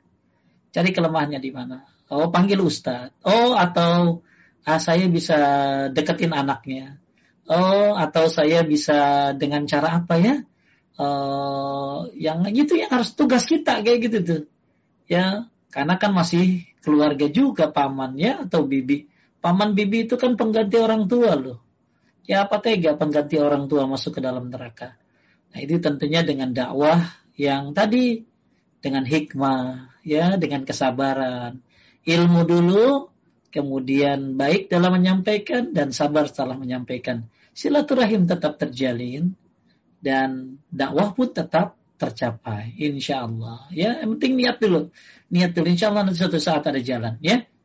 Insya Allah. Lanjut yang. Ya kalau saya Ustaz. Uh, untuk pertanyaan berikutnya ini ada yang resen, Mbak Tati. Silahkan di unmute Mbak Tati. Oke.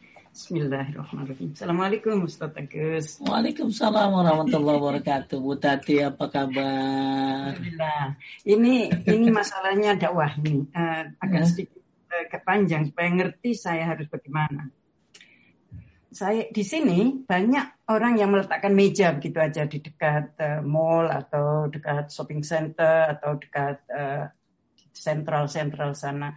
Terus ada tiga empat orang uh, letakkan buku kecil-kecil itu leaflet yang kita berikan seperti di mana-mana sama.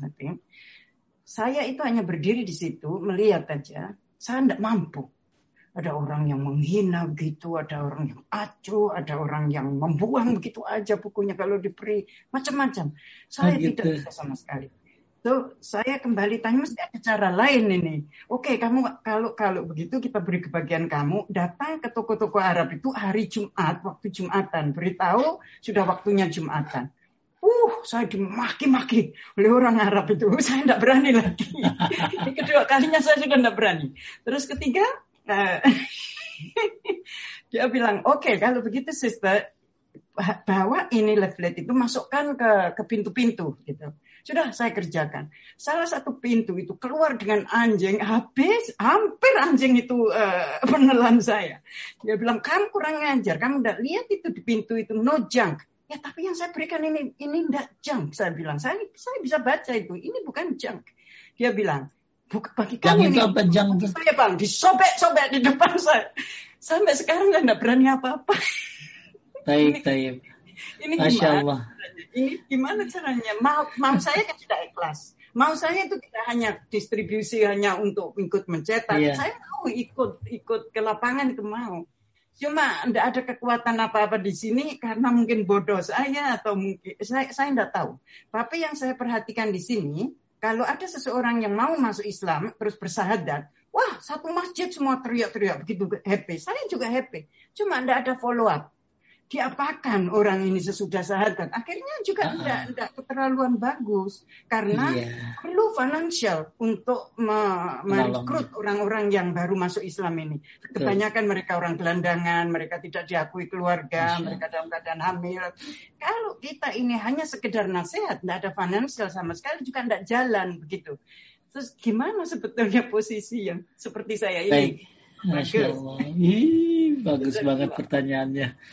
Kalau saya pernah dikejar anjing tapi jatuh-jatuh. ya Allah, kapok saya. Anjingnya gede, terus terus waduh untungnya gede itu ditahan sama orangnya. Saya dikejar sampai saya jatuh itu ya ampun sampai dakwah.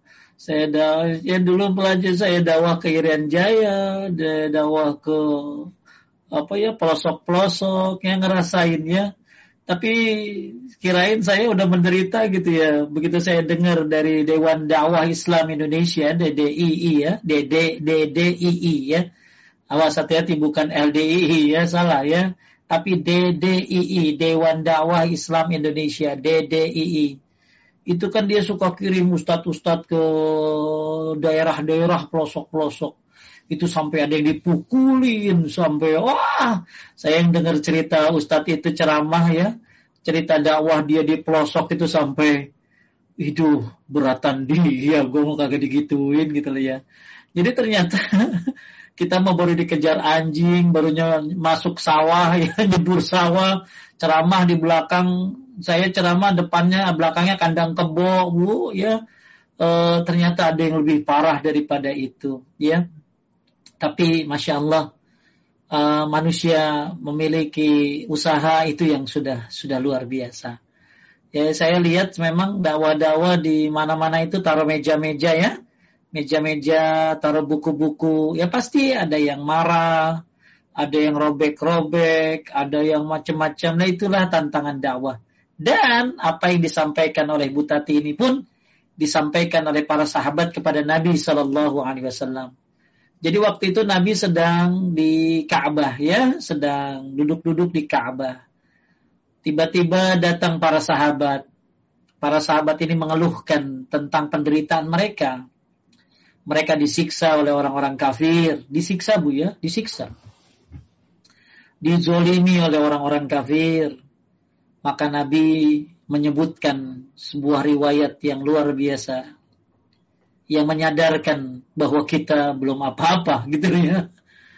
Maka ketika sahabat itu menyampaikan bahwa kami diintimidasi, kami dizolimi, kami wah pokoknya berat dah jadi orang Islam nih apalagi awal-awal ya masih di Mekah ya. Akhirnya Nabi menyampaikan orang-orang dulu mereka dikubur hidup-hidup gara-gara dakwah dikubur hidup-hidup kan. Kemudian dibelah pala mereka dengan gergaji. Kemudian mereka disisir dengan sisir besi demi menegakkan kalimat Allah. Kalian terlalu terburu-buru. Jadi dalam riwayat disebutkan para sahabat ini terlalu terburu-buru gitu. Bahwa maksudnya apa? Bapak apa yang terjadi dengan para sahabat tidak separah yang terjadi orang-orang dahulu. Jadi pada sahabat baru dizolimi segitu. Orang dulu dikubur hidup-hidup dakwah. Kemudian disisir dengan sisir besi. dibelah kepalanya, badannya dengan gergaji. Luar biasa nyawa mereka tuh. Ya, makanya kita mah belum apa-apa, baru dikejar anjing doang. Ya, belum belum nggak pernah ya saya dakwah itu digituin nggak pernah nggak pernah nggak ya naudzubillah ya. Paling cuma dikatain ya paling suka pernah mau diturunin dari mimbar ya. Paling di sini sini itu itu doang nah nggak nggak apa nggak nggak apa nggak berat ya. Jadi apa yang terjadi bahkan di zaman dulu ya sampai 20 ribu orang dibakar coba 20 ribu orang bu. Ya Bu Tati 20 ribu orang dibakar. Dibakar. Ya itu di apa kisah ashabul ukhdud itu. Dibakar. Ya makanya apa yang kita derita dalam berdakwah belum apa-apa. Belum apa-apa. Jangankan dibandingkan dengan para sahabat ya. Jauh ya. Dengan apalagi dengan orang-orang dulu jadi Nabi bilang kalian terburu-buru kalian terburu-buru. Makanya kita termasuk orang yang terburu-buru. Maksudnya terburu-buru apa? Terburu-buru ngeluh gitulah. Terlalu terburu-buru apa? Putus asa. Ya. Padahal apa yang kita derita tidak sebanding dengan para nabi dan para sahabatnya. Ya, apalagi sampai digergaji begitu, nggak ada kayaknya zaman sekarang. Nah itu saja paling jawaban saya buat Putati supaya tetap semangat, tetap berusaha yang bisa Bu Tati lakukan. Cuma nggak salahnya Bu Tati, kenapa ngasih buletin, ngasih buku nggak sekalian bawa kue? Selalu ada. Saya yang paling buat kue sering. Jadi kenapa nggak bawa apa ayam ya? Ya sambil bawa ayam sambil di... Saya pernah Bu Tati ada seorang bapak. Tertarik apa-apa? ada seorang bapak itu setiap kan kalau hari Jumat itu suka ada buletinnya, ada buletinnya.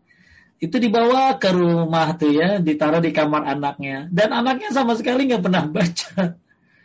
Tapi setelah tumpukan buletin itu ngumpul, tiba-tiba kok anaknya jadi soleh gitu ya.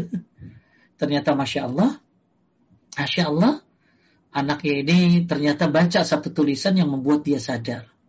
Maka kita nggak tahu di mana orang ini sadarnya nanti gitu loh dengan buletin yang keberapa, dengan buku yang keberapa, kita nggak tahu Bu Tati. Orang ini akan dapat hidayah, hidayah. Entah ke buku yang ke orang KFC aja tuh kalau Neil Sanders, kalau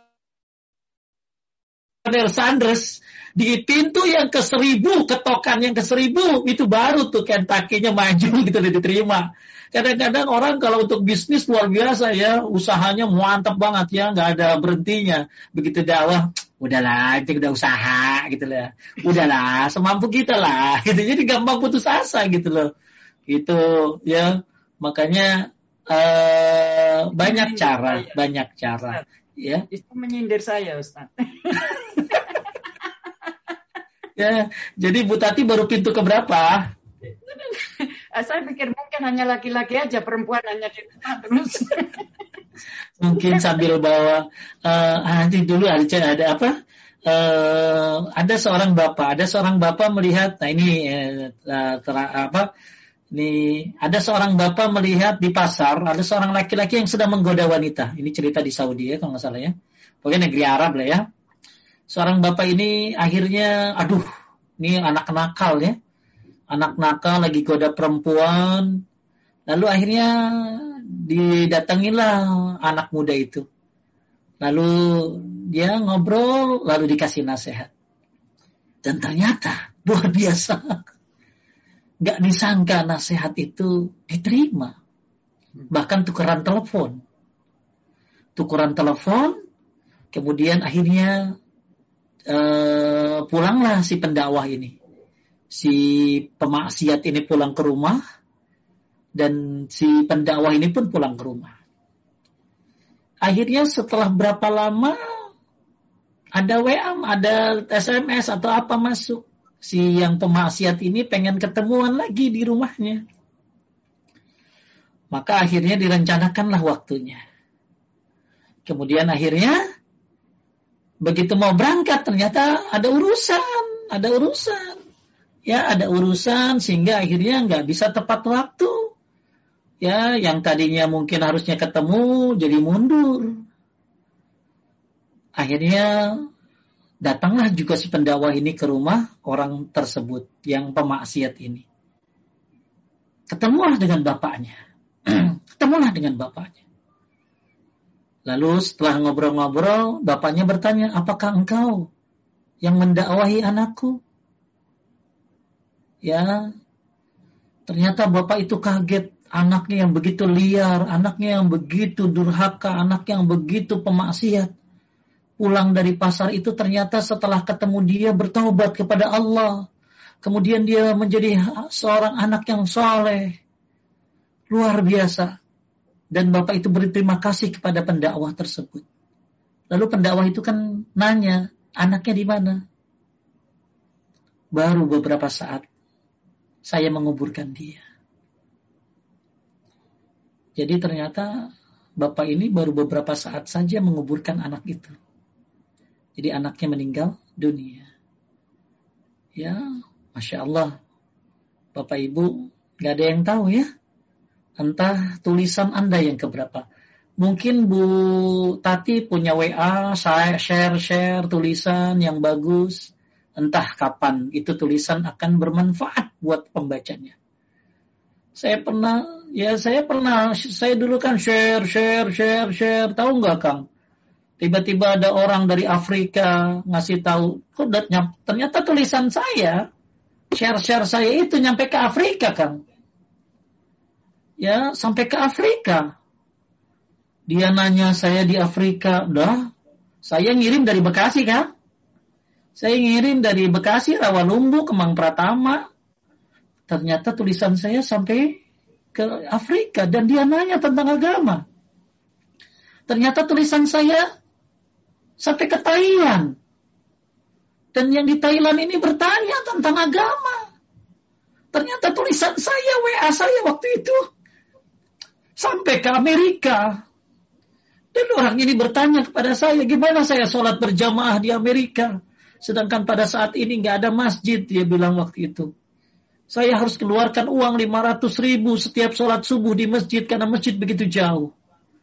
La hawla wa quwata illa billah. Kita nggak tahu efek sebuah tulisan, sebuah dakwah yang kita sampaikan entah kapan dan sampai mana. Mungkin bulan depan dia baru sadar mungkin minggu depan atau entah mungkin sebelum kematiannya sebagaimana cerita pemuda tadi yang akhirnya ternyata dia bertobat last minute. Pemuda itu mati ternyata dan alhamdulillah dia sudah bertobat dengan nasihat pendakwah tadi. Walaupun baru sekali dia bertemu, ternyata kalimat yang disampaikan pada saat itu sangat bermakna pada hatinya. Kita nggak tahu. Makanya di situ saya berpikir, sudah sebarkan saja. Biar Allah yang mempunyai kehendaknya sampai kepada siapa tulisan ini, sampai kepada siapa buku ini, kita nggak tahu. Mungkin bukunya dibuang. Ada orang ambil di meja, dibawa sama dia dibaca, ternyata tentang Islam dibuang sama dia. Ternyata buku yang dibuang itu diambil oleh orang lain dan ternyata yang mengambil itulah yang akhirnya dapat hidayah. Maka sebarkanlah apa yang Anda bisa lakukan. Lakukanlah apa yang Anda bisa lakukan. Dengan ilmu, dengan ketulusan. Ya, nggak tahu kapan dia akan dapat hidayah. Karena hidayah taufik hanya milik Allah subhanahu wa ta'ala. Nabi pun nggak bisa mengislamkan pamannya. Nabi Nuh pun tidak bisa mengislamkan anaknya. Hanya Allah yang punya kehendak. Jadi apa yang kita rasakan dalam berdakwah tidak sebanding dengan para sahabat dan orang-orang terdahulu. Mereka sampai meregang nyawa demi dakwah. Dan apa yang kita sebarkan tulisan entah sampai ke mana, entah kapan akan berlaku dan bermanfaat, itu hanya urusan Allah subhanahu wa ta'ala. Ya, coba lihat cerita Salman Rusdi, Satanic Versus. Betapa banyak orang-orang yang marah orang Islam ya Kemudian ternyata orang-orang kafir pun pengen tahu kenapa sih kok Al-Quran sampai digituin. Nah, ini mereka baca, mereka baca. Ternyata Allah kasih hidayah. Allah kasih hidayah.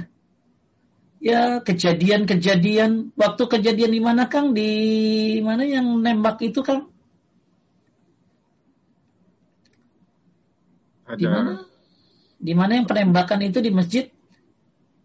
Oh, di New Zealand ya? New Zealand. Ya saya baca. Ternyata ada seorang anak muda nggak pernah ke masjid. Nggak pernah ke masjid. Gara-gara kasus penembakan itu dia jagain masjid. Dia nggak pernah ke masjid. Gara-gara kasus penembakan itu dia pengen jagain masjid. Ya dia bilang saya pendosa. Biar saya jagain masjid. Ini didapat hidayah. Masya Allah. Ya kita nggak tahu efek sebuah dakwah sampai mana jadi Ibu Tati, mungkin saja bukumu dirobek, mungkin saja bukumu dibuang, tapi mungkin ada yang mengambilnya dan mengambil itulah yang akhirnya mendapatkan hidayah. Bisa jadi ya apa yang kita lakukan akan berefek tahun depan. Maka tugas kita hanya menyebarkan dan menyampaikan. Selanjutnya urusan Allah Rabbul Alamin, pemilik pemegang segala jiwa. Itu saja. Cukup Bu Tati. Jazakallah khair Ustaz. Ya, mudah-mudahan sampai pintu ke 100 ya. Kayak Kolonel Sanders. Ya, mudah-mudahan sabar ya, sabar. Lanjutkan. So, pertanyaan berikutnya kan kita share lagi screen-nya, Ustaz. Uh, pertanyaannya Pak Ustadz, tadi menyeb, uh, tadi disebutkan tentang baca Al-Quran uh, saya saya belum bisa baca huruf Arabnya Al-Quran. Kalau baca Latinnya saja, apakah mendapat pahala yang sama? Baik. Baca Latin itu nggak sama kayak baca Arab ya. Karena baca Latin itu tulisan-tulisannya itu nggak sama. Alladhi, ini kan kan alladhi, alladhi, kan zal ya. Ditulisnya gimana Latinnya kan? Aladzi, ya kan gitu ya ya, ya al-ladzi, ya ada tulisan-tulisan bahasa Arab yang tidak tepat ditulis Latin. Makanya bagus belajar. Nah satu nih, ada ibu-ibu ya, ada ibu-ibu. Eh, jadi uh, maaf bukan ibu-ibu ya, eh, bapak-bapak malah ya. Dia belum bisa baca Quran kemudian belajar, belajar, belajar, belajar, ya sampai dia memfokuskan diri bisa, ya. Jadi kalau kita nggak bisa baca Quran, ya belajarlah. Tapi kalau anda tanya, apakah sama Pak Ustadz pahalanya? Masalahnya kalimatnya salah apa enggak, gitu loh. Jadi ada tulisan-tulisan Latin yang tidak bisa di, diinikan dengan dengan tulisan. Ada lafaz-lafaz ya. Tha, tha, tha, tha, tha, tulisannya tasa, TSA gitu loh. Jadi ada beberapa kalimat-kalimat bahasa Arab yang tidak bisa dilatinkan gitu loh. Ya, oleh karena itu saya sarankan belajar ya, Bu, belajar Ya, insya Allah, aduh gampang, gampang. Di mana ada jalan pasti, di mana ada kemauan pasti ada jalan. Ya, betapa banyak orang-orang. Saya pernah ya, waktu di Madinah itu saya moto aki-aki, mungkin 70 tahunan ya.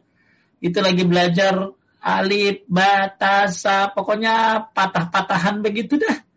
Ya, semangatnya. Ya, semangatnya. Gak ada kata terlambat.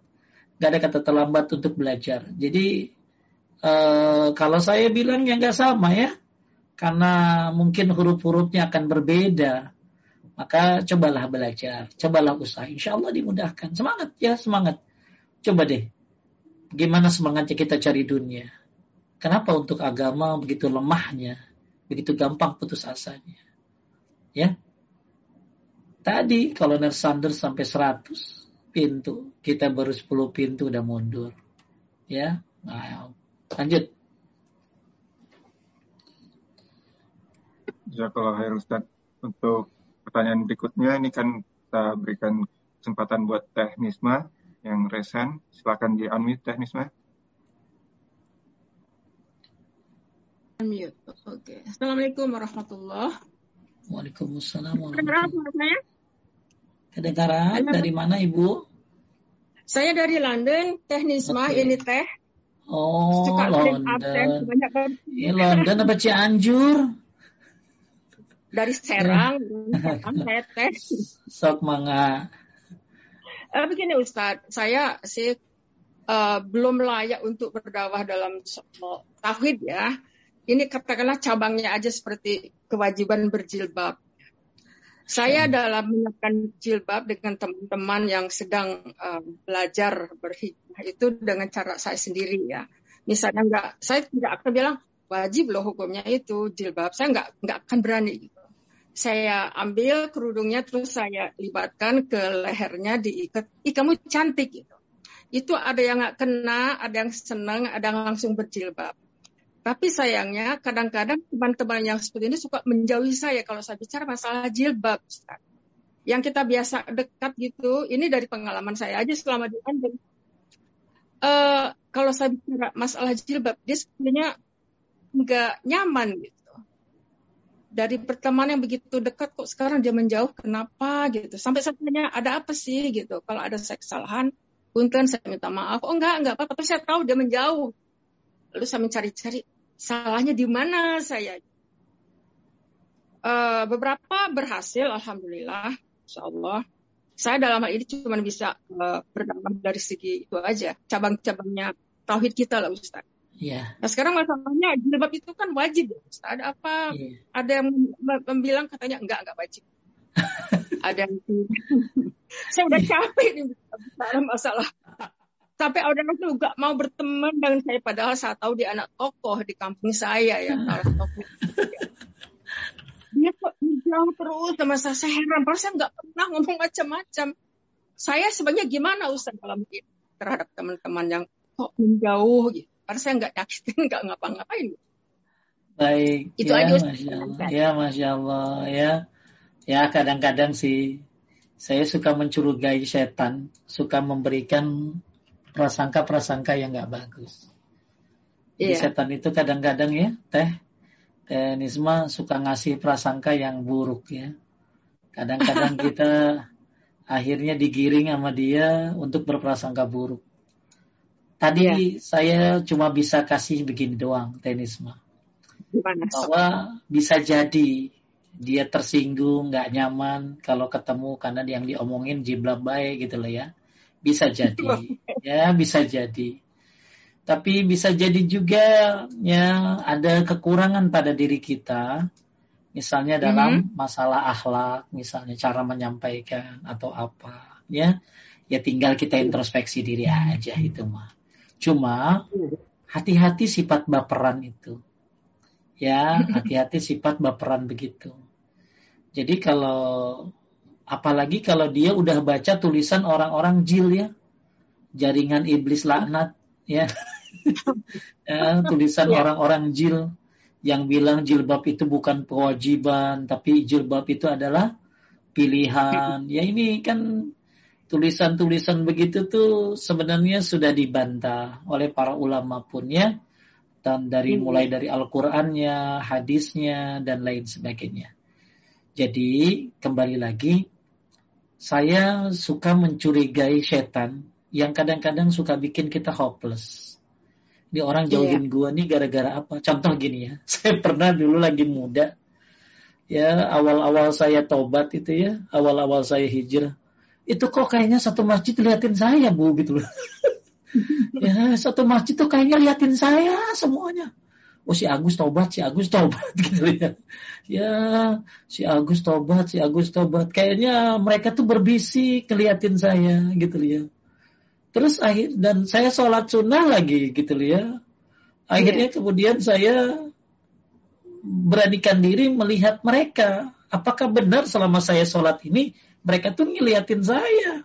Begitu saya lihat, kagak ada yang ngeliatin saya. Gitu ya. Ternyata itu prasangka gitu loh, prasangka. Jadi kadang-kadang kita mencurigai setan yang suka memberikan prasangka-prasangka supaya kita akhirnya jadi hopeless. Makanya intinya teknis mama terus aja. Yang penting tenisma nggak merasa melakukan suatu kesalahan, ya. Dan yang saya tenisma sampaikan ini kan kewajiban. Cuma mungkin tenisma ada waktu-waktu. Jadi cara ngasih nasihat itu ada waktunya kadang-kadang. Hmm, Betul iya. nggak? Ada waktunya. Ada waktunya. Ya, jadi waktunya tuh harus kita pilih tuh waktunya tuh. Ya, hmm. nyampein tuh. Jadi menyampaikan itu bukan hanya ilmu, ya ya, bukan hanya sabar, tapi kapan kita menyampaikan waktunya. Ya, lah, kemudian apa sih ya, waktunya kapan nih? Oh, nah kayaknya waktunya pas nih nanti nih. Ya, yang kelanjutnya dalam menyampaikan ini juga ya bagus juga kalau kita dalam menyampaikan ini mungkin ya eh, dibarengi dengan dengan apa ya dengan dengan akhlak-akhlak yang mulia dan insya Allah tenisma sudah memilikinya.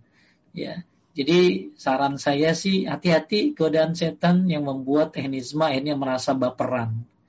Ya, merasa bahwa perasaan nih kayaknya gue nih ditinggalin gara-gara ini, gara-gara ini. Tapi teh ah. bisa jadi suatu saat, wallahu alam, orang ini akan cari tenisma.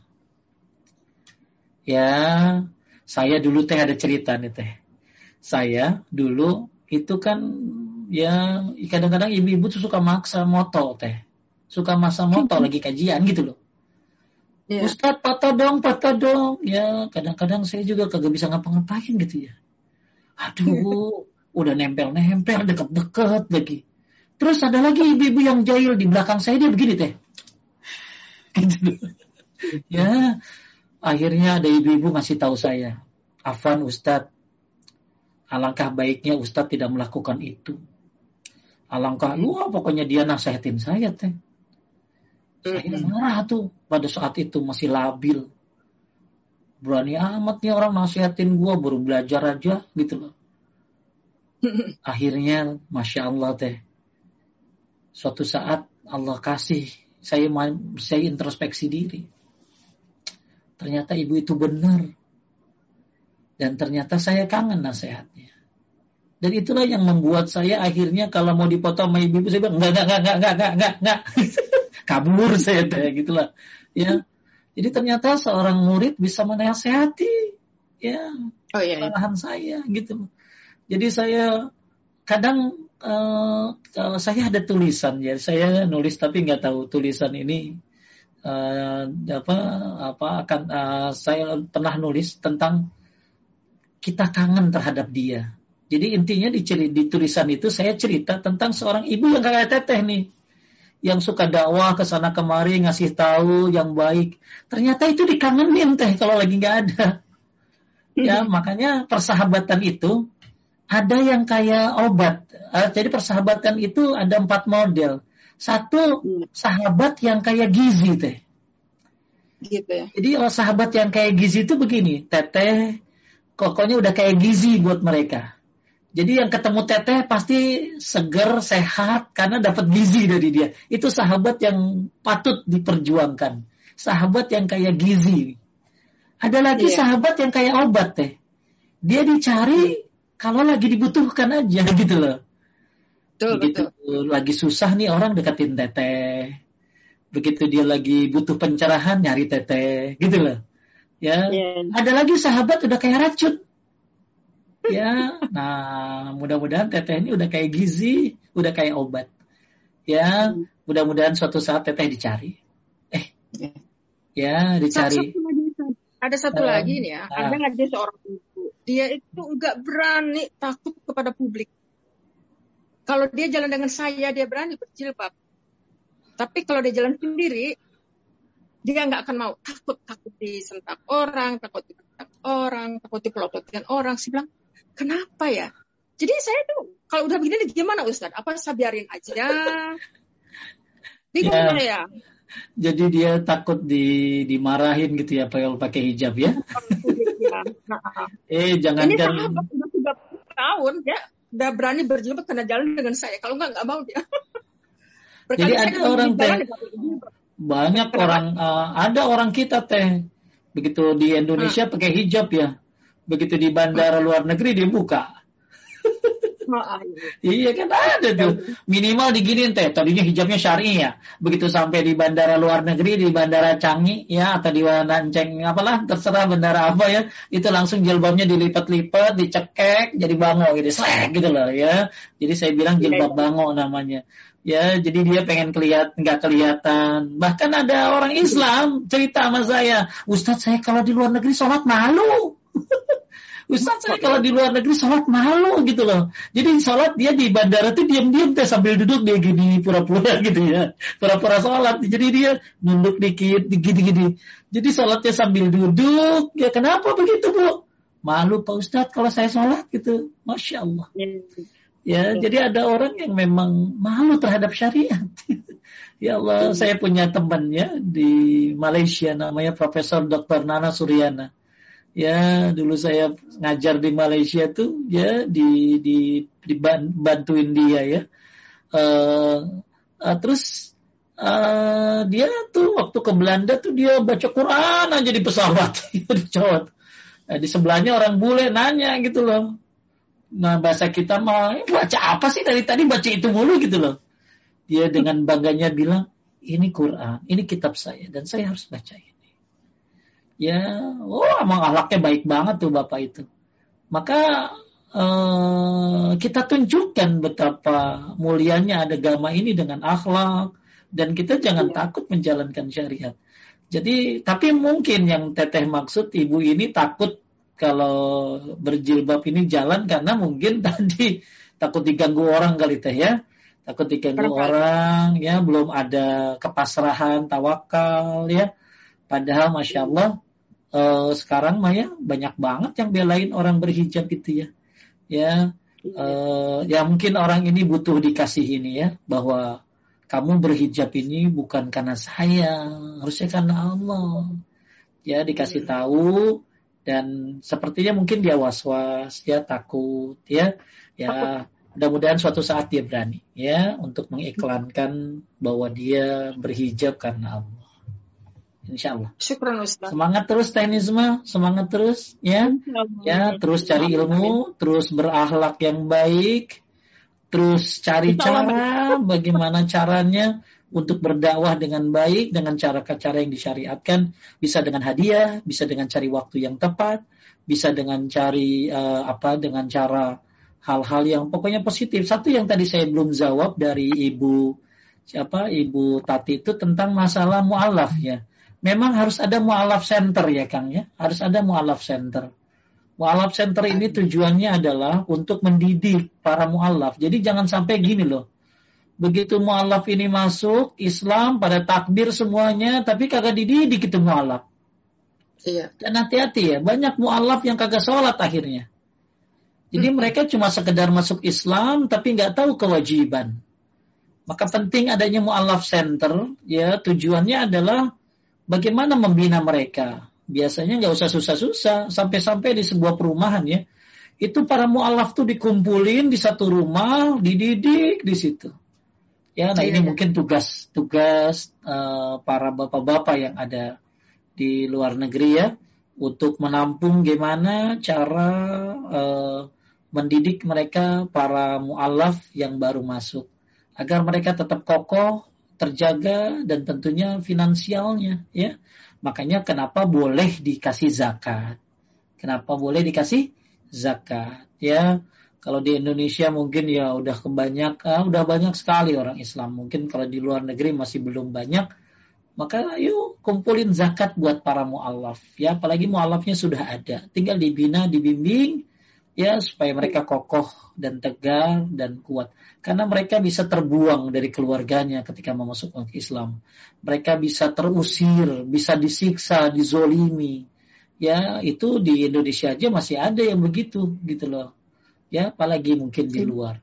Maka terus berjuang dengan berbagai cara agar bisa terus banyak orang yang mengenal Islam lewat akhlak ya. Akhlak yang dikedepankan. Akhlak akhlak dan akhlak. Karena ketika akhlak ini dikedepankan, masya Allah, betapa Nabi Muhammad Shallallahu Alaihi Wasallam banyak sekali orang masuk Islam karena melihat akhlak beliau. Apalagi kejujuran, ya kejujuran, ketulusan ini sangat penting. Wallahu a'lam. Kalau khair Ustaz. Untuk pertanyaan berikutnya akan kembali kita share screen. Pertanyaan ini agak singkat tapi kayaknya saya mendalam juga nih Ustaz. Apa yang dimaksud dengan ibadah dan apa kaitannya antara tauhid dengan ibadah? Ya, ya. Tauhid ini ya, kalau ibadah adalah bagaimana cara mendekatkan kita kepada Allah Subhanahu wa taala. Kemudian ya ini di bab awal ya, di bab awal pondasi ibadah itu ada tiga. Yang pertama cinta, yang kedua takut, yang kita berharap, yaitu pondasi ibadah.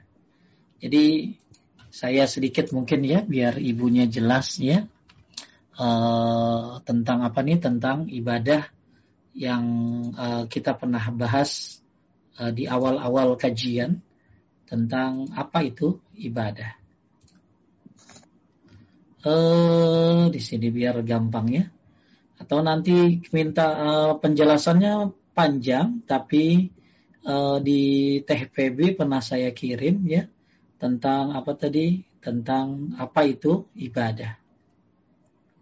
Kurang lebih seperti ini.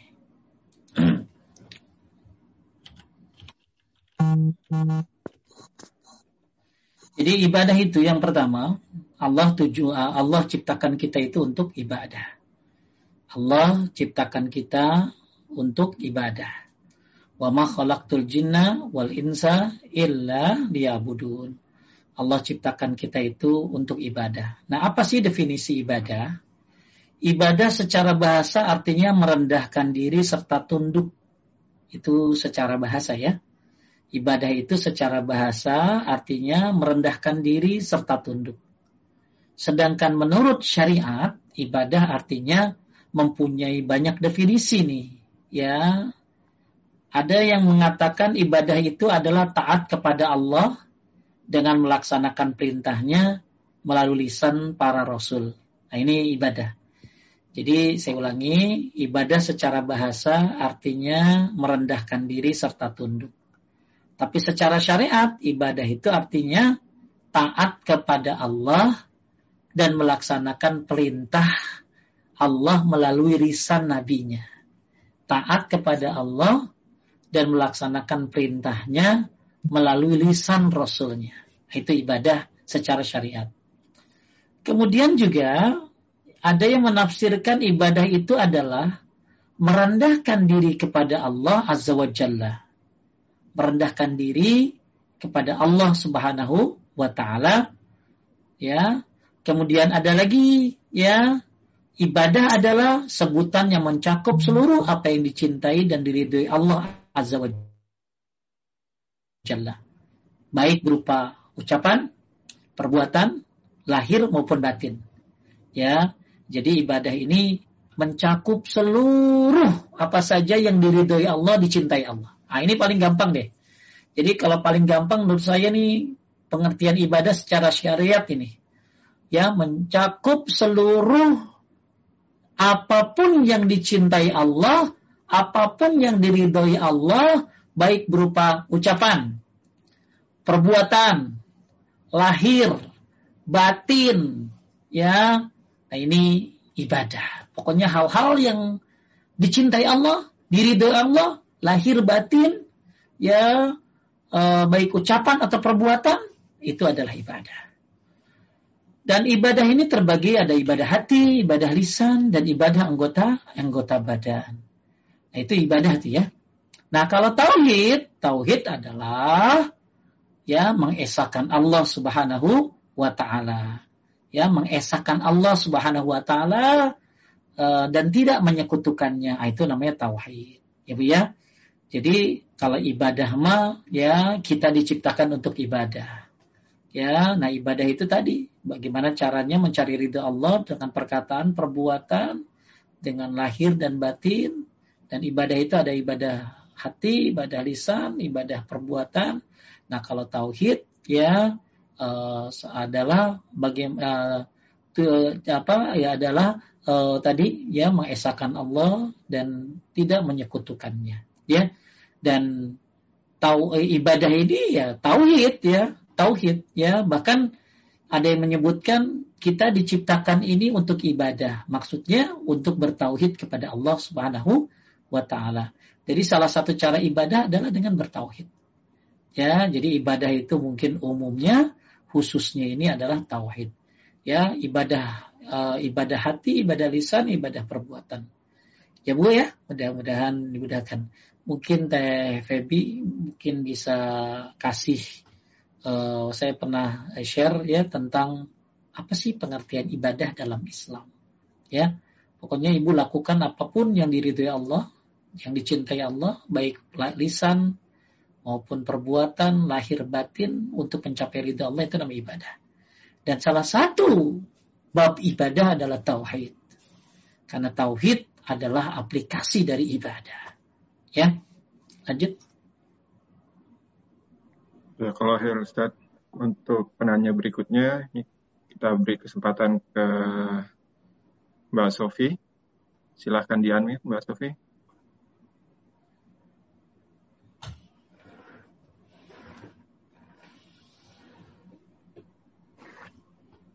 Kok nggak bisa ya? Ad, ad, bisa, ada suaranya. Bisa ada. Masuk ada ya? suaranya. Masuk suaranya. Oh, ada suaranya ya? Ada. Ada orangnya enggak? Enggak tahu saya belum enggak belum ngerti ya. Ininya di apa start videonya diapain ya? Ya. Nggak usah deh, nggak apa-apa. usah pakai video, nggak apa-apa. Oh iya, oke. Okay. Iya, makanya Stop, Assalamualaikum. Assalamualaikum warahmatullahi wabarakatuh, Ustaz Waalaikumsalam warahmatullahi wabarakatuh. Dari mana, Teh? Dari Basingstoke saya Hampshire, England juga. Apa tuh? Basingstoke, Hampshire. Oh, Ini saya tinggalnya di countryside, nggak di London. Oh, oh namanya kagak yeah. tahu saya. Apa tadi namanya? Namanya di Hampshire, tapi kotanya di Basingstoke, Old Basing. Sok lah, Ntar kalau ke London mampir deh ke kampung saya ya. Nanti kalau ke kalau ke England mampir baru Insya Allah teh, ya Allah. So, semangat. Iya. Baik nanya non. Iya.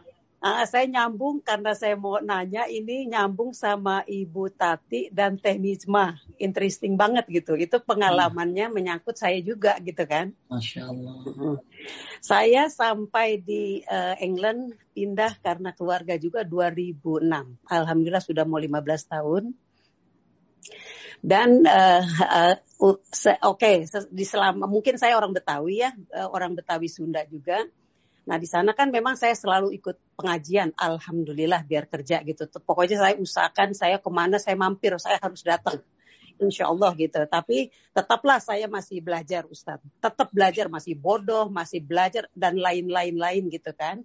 Nah setelah di sini kan 2006 tuh saya bilang Allah Akbar kok nggak ada pengajian. Saya bingung kan, saya bingung gitu. Gimana ya caranya gitu kan. Nah namanya orang baru kan kalau di sini saya nggak tahu apa-apa, larilah saya ke KBRI. Nah KBRI itu saya bergabunglah dengan ibu-ibu gitu kan. Ibu-ibu saya nggak kenal, wah saya memperkenalkan diri deh namanya di Jakarta saya orang tukang apa ya namanya. Seneng lah bergaul gitu loh Ustaz cerita nongkrong Betawi apalagi Betawi kan nah, kan itu dia. Nah itu dia benar. Jadi saya undangan nah. mana pun juga saya usahakan datang mau di mana pun juga saya datang insya Allah gitu ya. Amin. Nah saya tuh bawa ke amin gitu. Cuma saya di sini saya ke bawah tuh Ustaz. Nah, saya larilah ke KBRI nyari temen, nyari pengajian, bla bla bla bla bla. Akhirnya saya ikut tuh beberapa, pokoknya saya ikut lah. Kalau nggak salah selama dua tahun gitu saya ikut waktu itu. Uh, cuman karena jauhnya dengan saya, saya nggak bisa nyupir jauh ke sana. Terus kalau naik kereta pun saya takut orangnya gitu kan. Nah, jadinya saya ikutnya tuh sometimes terus kadang-kadang ke pengajian mana pun tuh saya samperin gitu kalau ada saya samperin gitu kan. Nah lama-lama saya ada ide tuh Ustadz. Saya bilang wah kenapa gue nggak buka ya? Oh maaf tuh uh, Ustadz saya ngomong gue. Apa apa? saya, saya ada kepikiran gini. Saya bilang lah sama sahabat saya Wi kita buka yuk Wi pengajian gitu kan wah boleh juga tuh Sof. Nah, saya carilah tuh, saya cari semua teman-teman arisan saya, saya kumpulin tuh. Alhamdulillah saya dapat. Nah, saya cari lagi tuh uh, si ibu, uh, maksudnya ibu guru. Saya nyari lagi mana ya di sini guru yang enak gitu, yang penyampaiannya enak. Kita pun namanya di sini ya, maaf aja negara-negara begini kan pendatang semua. Ustadz, uh, kita-kita nih ibu-ibunya. Dapatlah ceritanya saya dapat deh seseorang gitu kan Nah saya samperin nih di, London, Bu mau nggak mengajari kita-kita ini sebulan sekali atau dua minggu sekali Ibu datang ke rumah-rumah rumah kita gitu kan. Alhamdulillah nyampe lah maulah ibu ini gitu kan.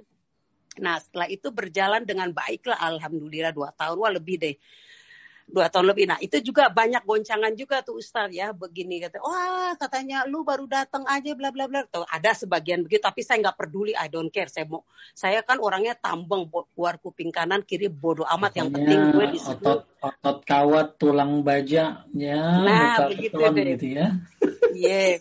yeah. Akhirnya tuh Ustaz Alhamdulillah ya Terus ada yang bilang begini, saya Allah Sof, katanya dulu sebelum lo datang ke sini, gersang banget katanya nggak ada pengajian. Sekarang Alhamdulillah ya, amin. Itu ada, pokoknya sebagian ada oke, sebagian enggak. Lama-lama urusan berkembang banyak, begini ya, banyak-banyak banyak-banyak terus ya. Nah akhirnya adalah kesalahan adalah kesalahan yang diperbuat saya nggak nggak boleh ngomong orangnya ya di sini ya akhirnya begitu deh Ustaz saya udah happy gitu Ustaz wah udah bahagia sekali udah seneng ya sampai semua orang cara belajar sholat saya panggil saya pokoknya mencari deh Ustaz supaya hmm. di sini tuh orang-orang arisan belajar gitu. Jadi orang sholat pun saya panggil gurunya sholat, saya kumpulin biar pun lima orang sholat di rumah saya setiap dua minggu gitu belajar. Alhamdulillah. Karena orang itu guru saya pergi, ke Indonesia nggak akhirnya putuslah kita akhirnya kita belajar di online. Online ya namanya online ya Ustadz banyak kesibukan di sini akhirnya putus. Nah ngomong lagi ke pengajian tadi Ustadz setelah itu kita aku sampai yang yang alhamdulillah sampai bertiga pun umroh Ustadz saya berangkat bertiga Ustadz ya. Umroh I don't care. Sampai suami saya bilang kamu berani bertiga? Enggak saya Bismillahirrohmanirrohim aman Insya Allah nah akhirnya saya 2000 uh, 2011 dah saya umroh dengan guru ini dengan dengan dengan temannya Ustadz ya Alhamdulillah berjalan lancar dengan situasi yang tidak boleh saya bicarakan juga tidak boleh ya Ustadz ya saya happy gitu Ustadz. Setelah itu saya dipanggil lagi sama Allah diundang saya pergi haji 2011. Alhamdulillah dengan banyak ujian sama sekali Allah kasih saya berangkat juga. Jadi saya nggak mau cerita dan lain-lain. Akhirnya Ustadz dengan kejadian ini tuh bubarlah Ustadz saya sedih ya. Bubar tuh si teman-teman saya itu gitu yang dari oh, wah seluruh dari mana-mana saya happy. Bubar saya bilang saya sedih ya Allah kok sampai begini amat gara-gara satu orang buat salah ya. Akhirnya seperti itu. Saya cari lagi Ustadz berusaha, saya cari keliling lagi, dapat saya dari teman. Wah ada guru no di sono katanya di Reading. Saya paradin lagi itu orang Ustadz, Alhamdulillah mau ngajarin kami gitu ya. Nah itu cuma lima orang, saya nggak peduli, saya belajar lagi. Eh sedihnya lagi Ustadz, itu berangkat lagi ke Indonesia gitu Ustadznya. Jadi saat ini saya hanya bisa ngaji ya maaf aja dengan online, dengan teman-teman, terus mendengarkan Ustadz, terus dengan saudara, terus Terus juga yang dakwah yang Ustadz bilang melalui WhatsApp, Alhamdulillah gitu ya. Karena saudara saya bukannya fanatik tapi religi, Alhamdulillah gitu. Semuanya dapat, terus dari teman-teman saya Alhamdulillah dapat. Nah sharing itu baik. Cuman kadang-kadang Ustadz kalau saya sharing di Facebook nih ya terus terang, nah itu kan kata Ustadz di mana aja mungkin Allah takdirkan, nah lu deh sharing di Facebook, saya selalu sharing dulu. Wah yang maki-maki saya tuh banyak Ustadz, tapi saya nggak, lu katanya uh, apa ustazah bukan katanya, pakai gitu-gitu, ada yang benci saya, terus ada yang di inbox, oh banyak deh saya nggak mau cerita orangnya ada semua. Cuma saya pikir bodoh amat, yang penting gue udah sampaikan mau mau ani, mau yang penting saya sudah sampaikan. Karena saya tahu Ustadz bilang satu, dengan satu kata pun sebiji jarak pun engkau sampaikan itu ada gitu Ustadz. Jadi hmm. saya tuh sampai sekarang Ustadz saya masih aktif di Facebook tidak seperti dulu but still saya taruh di Facebook, ke WhatsApp, WhatsApp saudara semuanya saya tahu. Ke Australia, ke Jepang, ke mana aja saya kirim setelah dapat dapat dari teman. Cuman itu ya seperti teknis Zuma bilang, ada yang suka, ada enggak. Kadang ada bilang maaf aja punten saya belum berhijab nih Ustadz, saya masih berkerudung saya berkerudung. Uh, terus udah gitu saya juga masih maksudnya pakai yang pom pom gitu karena dingin ya. Saya saya belum sempurna lah Ustadz. Masih bodoh masih belajar masih wah masih banyak belajar. Dan buku-buku yang Ustadz bilang benar. Saya taruh di, di kamar anak-anak benar Ustadz bilang. Itu alhamdulillah. Amin amin. Sampai mantu saya juga jadi mualaf ya. Sebelum nikah tuh mualaf. Ya sedih memang ceritanya Ustadz. Suami saya juga mualaf Cuman Iya, cuman sedihnya apa? Suami saya sakit. sakit uh, saya nggak bisa cerita. Gitu tapi alhamdulillah. Jadi uh, mantu saya udah mualaf. Cuman buku-buku saya kasih gitu. Ustaz ya cuman kalau dia nanya kita kita saya jawab. Karena dia lagi belajar bahasa Indonesia juga Ustaz gitu ya. Cuman dia aktif dia aktif di grupnya. Dia di apa di kita punya grup orang-orang sinilah Ustaz ya jadi ada banyak pertanyaan sharing alhamdulillah sedikit banyak dia banyak. Saya bilang sekali lagi saya juga nggak sempurna. Juga karena saya orangnya banyak nanya, saya orangnya banyak baca. Jadi alhamdulillah gitu nggak nggak nggak seratus tapi saya mengerti, saya paham apa yang boleh, apa yang tidak gitu ya Ustaz. Cuman tetap kembali lagi pada Allah gitu semoga diterima. Amin. Amal-amal saya kemarin ya, gitu Ustaz. Amin. Nasihat Jadi saya. gitu deh banyak ceritanya. Ya. Banyak ceritanya. Nanti kapan-kapan cerita deh. Ya. No, nah, ya itu saya aja teh Ustaz. nasihat nih. Amin. Nasihat buat teteh semangat terus melakukan kebaikan. Amin. Ya, Amin. merintahkan orang lain berbuat kebaikan. Ya, Amin. pokoknya Amin. semangat walaupun kita nggak sempurna. Kalau kita Amin. nyuruh, kita nungguin sempurna nggak ada orang sempurna. Yang sempurna cuma Benar, benar. aja. Yang penting kita berusaha Benar, menjadi Ustaz. orang baik dan mencoba mengamalkan Amin. kita lakukan. Amin. Dan jangan lupa ilmu yang disampaikan harus sesuai syari syariat. Benar, ya, sesuai benar, syariat. benar. Dan ada orang teh besar karena hinaan. Ada orang tinggi derajatnya sisi Allah tuh karena hinaan dari orang. Ya, makanya teteh dihina-hina itu sebenarnya kudunya nyantai. Kenapa? Karena nanti pahala dia pindah kan gitu. Amin. Amin. pindah ya.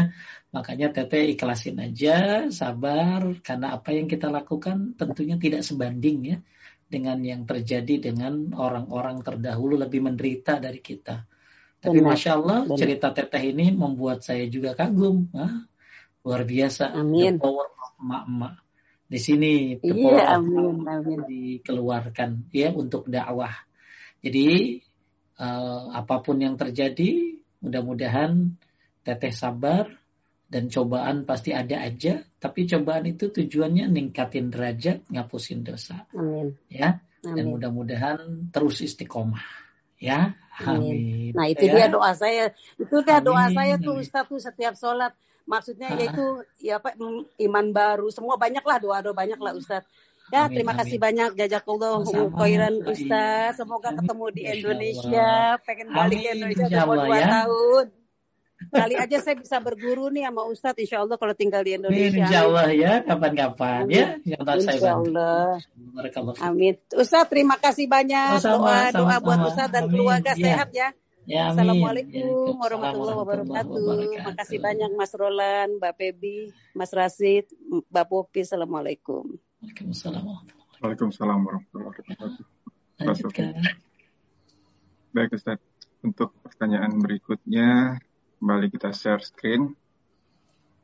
Assalamualaikum warahmatullahi wabarakatuh. Ana mau tanya Ustaz, apakah tauhid tauhid itu cukup dengan meyakini bahwa Allah adalah satu-satunya pencipta alam semesta, sang penguasa, pemberi rezeki yang menghidupkan dan mematikan? Tidak cukup. Kalau kayak begini, ini kayak tauhidnya orang-orang kafir Quraisy. Jadi orang-orang kafir Quraisy pun meyakini kalau Allah itu pencipta. Kafir-kafir Quraisy pun mengakui kalau Allah penguasa, pemberi rizki. Jadi tidak cukup tauhid itu hanya tauhid rububiyah. Jadi kalau kita hanya tauhidnya tauhid rububiyah, nggak ada bedanya dengan orang-orang kafir Quraisy dulu. Mereka tuh meyakini kalau Allah pencipta, yang menghidupkan, yang mematikan, ya mereka hanya tauhidnya rububiyah. Jadi gimana Pak Ustadz? Tambahin tauhid yang selanjutnya adalah tauhid uluhiyah. Tauhid uluhiyah. Apa maksudnya? Allah bukan hanya pencipta, pengatur, dan segalanya, akan tetapi dia yang berhak diibadahi. Ya, jadi tauhid rububiyah yang Anda bilang itu tadi namanya tauhid rububiyah. Kemudian tauhid yang selanjutnya adalah tauhid uluhiyah. Bahwa hanya Allah yang berhak disembah. Jadi orang-orang kafir Quraisy itu mengakui Allah itu pencipta, tapi mereka tidak menyembah Allah. Ya, mereka tidak menyembah Allah. Ya, mereka hanya tauhidnya rububiyah, mengakui Allah sebagai pencipta, tapi mereka tidak menyembahnya. Maka tauhid yang kedua adalah tauhid uluhiyah. Kemudian yang ketiga adalah tauhid asma wa sifat. Allah itu memiliki nama-nama dan sifat-sifat. Ya, ini tiga tauhid ini yang harus kita pelajari semuanya. Jadi tauhid dibagi menjadi tiga, dikumpulkan oleh para ulama. Ya, para ulama itu mengumpulkan ayat-ayat tentang tauhid, ya kemudian dirangkai oh tauhid pembagiannya ada tiga. Ya sebagaimana ini halal haram mubah itu kan dikumpulin oleh ulama dibagi-bagi. Jadi tauhid itu yang harus kita tingkatkan bukan hanya tauhid rububiyahnya tapi juga tauhid uluhiyah kemudian tauhid asma wa sifat. Ya jadi tidak cukup hanya tauhid rububiyah saja. Allah a'lam. Lanjut. Ya Pak Harus Berikutnya Bismillah. Ustadz tadi sempat secara singkat menyebut tiga pembahasan pokok tauhid. Tauhid rububiyah, tauhid uluhiyah, dan tauhid al-asma wal sifat. Bagaimana, bagaimana dengan sekelompok orang yang menolak pembahasan tersebut atau tiga pokok uh, tauhid yang, yang gak usah di nggak usah dipikirin Ya, jadi kalau ada orang nolak tiga tauhid, bagaimana nih tolak itu? Berarti dia nggak mengakui Allah pencipta. Dia nggak mengakui Allah itu pengatur. Dia nggak mengakui Allah itu yang berhak disembah. Dia nggak mengakui nama-nama dan sifat-sifat Allah. Wah ini mah parah tuh. Gak usah dipikirin orang kayak begitu. Didoain orang kayak begitu mah. Ya, jadi ya, jadi ulama itu mengumpulkan ayat-ayat, hadis-hadis, ya, kemudian disimpulkan, ya, pembagian tauhid itu jadi tiga, ya, itu tauhid rububiyah, uluhiyah, asma wa sifat. Kalau ada orang yang nggak percaya, didoain aja. Ya, bagaimana nggak percaya? Orang tercantum semua ini dalam Quran dan hadis kok. Ya, dan patokan kita kan Quran dan Sunnah. Ya, jadi kalau ada orang nggak percaya, jangan suka nyari orang yang nggak percaya karena di mana-mana ada aja nggak percaya, gitu ya. Ya, eh, Kang Roland kalau jalan-jalan di mall sendirian kan ada orang yang nggak percaya udah nikah, kan loh. Ya, ya, oh ini mah kamu belum nikah ya? Enggak, saya udah nikah ya. Jadi di mana-mana orang nggak percaya mah pasti ada aja. Penolak dakwah itu pasti ada sampai hari kiamat antara syirik dan tauhid ini akan terus bertarung. Antara bid'ah dan sunnah ini akan terus ya bertarung. Pasti ada aja orang-orang yang menolak itu mah ya. Pasti ada aja. Di mana-mana ada aja ya. Jadi kalau saya dakwah misalnya ya, dakwahin 100 orang, suka ada satu dua yang nyeleneh, ada aja gitu ya. Ada aja yang ketika kita dakwah tuh ada cobaan-cobaan dari orang-orang seperti itu ada gitu loh. Jadi kita nggak usah pikirin orang kayak begitu, justru kita doain, kita dakwahin, mudah-mudahan dia dapat hidayah. Lanjut.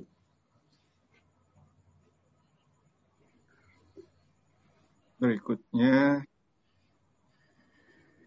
ya mungkin yang tadi Ustadz bilang uh, terkait dengan yang Ustadz bilang tadi, apakah dengan mengirimkan ilmu-ilmu yang didapat dari kajian online ini melalui WhatsApp grup keluarga termasuk dalam kategori dakwah, Ustadz? Nah, dakwah termasuk Ya dakwah.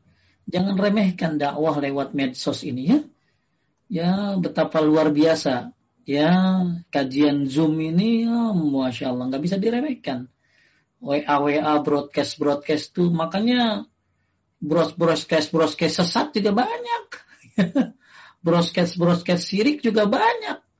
Maka kita lawan tuh dengan broadcast broadcast tauhid, broadcast broadcast syariah, broadcast-broadcast sunnah ya kita jadi jadikan media sosial ini sebagai ajang untuk dakwah. Jadi ibu punya broadcast bagus tentang tauhid, tentang sunnah, ya yang sahih, ibu sebarkan di keluarga, itu termasuk dakwah, ya itu termasuk dakwah, ya lanjut. Kalau Ustaz, ini ada satu pertanyaan yang out of topic, tapi kayaknya sepertinya perlu disayangkan juga Ustaz. Soalnya agak panjang nih. Assalamualaikum Pak Ustadz. Saya baru saja ditinggal suami sebulan yang lalu ketika saya sedang di kantor dan suami sakit. Saya tidak sempat minta maaf kepada suami tidak melihat waktu pergi, dan tidak sempat mentalkin. Saya masih teringat kesalahan-kesalahan saya yang dahulu terhadap almarhum. Bagaimana cara saya meminta maaf atas semua kesalahan-kesalahan saya kepada suami yang dulu-dulu ketika masih hidup. Misalnya waktu saya ngelawan almarhum, marah-marah pada almarhum dan lain-lain. Apakah jadinya suami disiksa kubur oleh Allah Subhanahu wa taala karena kesalahan saya? Bagaimana caranya supaya saya bisa bertemu lagi dengan suami? Dan apakah doa-doa saya sebagai istri untuk suami bisa diterima? Bukan hanya doa dari anak yang soleh. Ya, pertanyaannya disimpan aja kan, bentar. Jadi ibu suaminya meninggal, ibu nggak ada. Kemudian setelah meninggal, ibu baru terbayang dosa-dosa. Ya biasa ya. Kita ini merasakan kehilangan itu setelah orang yang kita cintai itu nggak ada. Kita merasakan dosa itu setelah orang yang kita dosai itu nggak ada. Itu biasa. Penyesalan emang datangnya belakangan.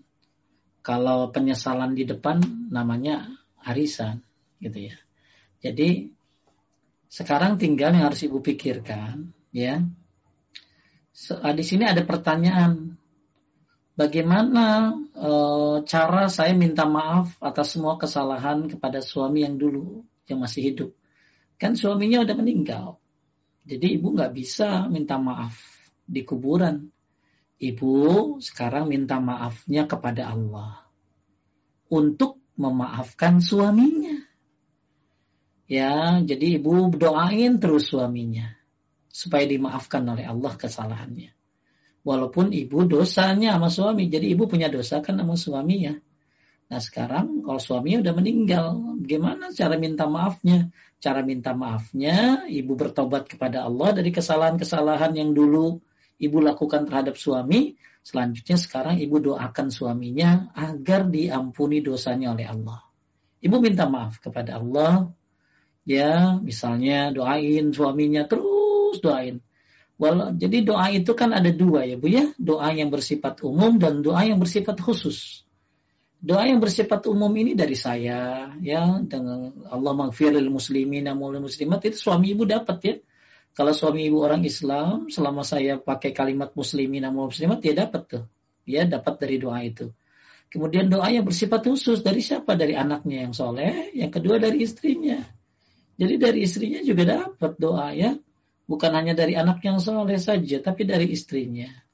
Ya.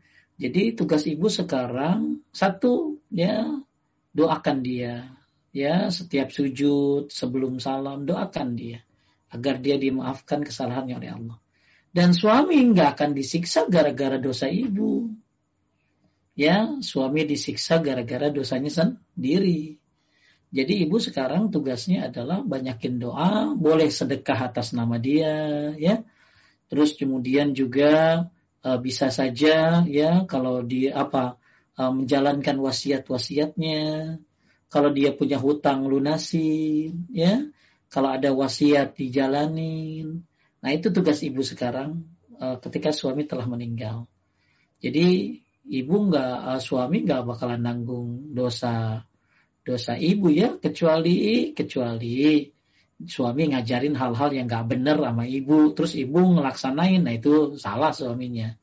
Nah sekarang anggap suami pernah melakukan itu tinggal ibu gak usah jalanin lagi yang salah-salahnya.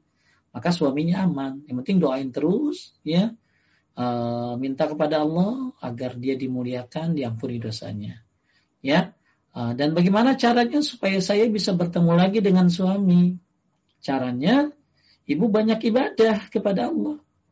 Ya, banyak ibadah kepada Allah, bertauhid kepada Allah. Kalau suami ibu ada di surga nanti, ibu bertauhid kepada Allah, ngikutin sunnah Rasulullah, insya Allah ketemu nanti. Tinggalkan dosa-dosa besar, ya. Yang kecil ditinggalin, apalagi yang besar, ya. Terus menjadi hamba yang taat, insya Allah nanti ketemu ya kalau suaminya masuk surga. Ya, makanya sekarang mah ada ibu-ibu suaminya meninggal, terus dia bilang, saya pengen nyusul Pak Ustadz. Ngapain nyusul? Ya, tugas kamu masih banyak, anak masih banyak, harus disol apa harus dididik. Ya, emang bekal Anda udah cukup gitu loh. Jadi dia terbawa perasaan karena cinta ya. karena cinta dia pengen nyusul suaminya katanya. Oh ya, ya. Jadi udah ya. Sekarang didik anak-anak. Ya masih banyak tugas kita. Ya masih banyak tugas kita.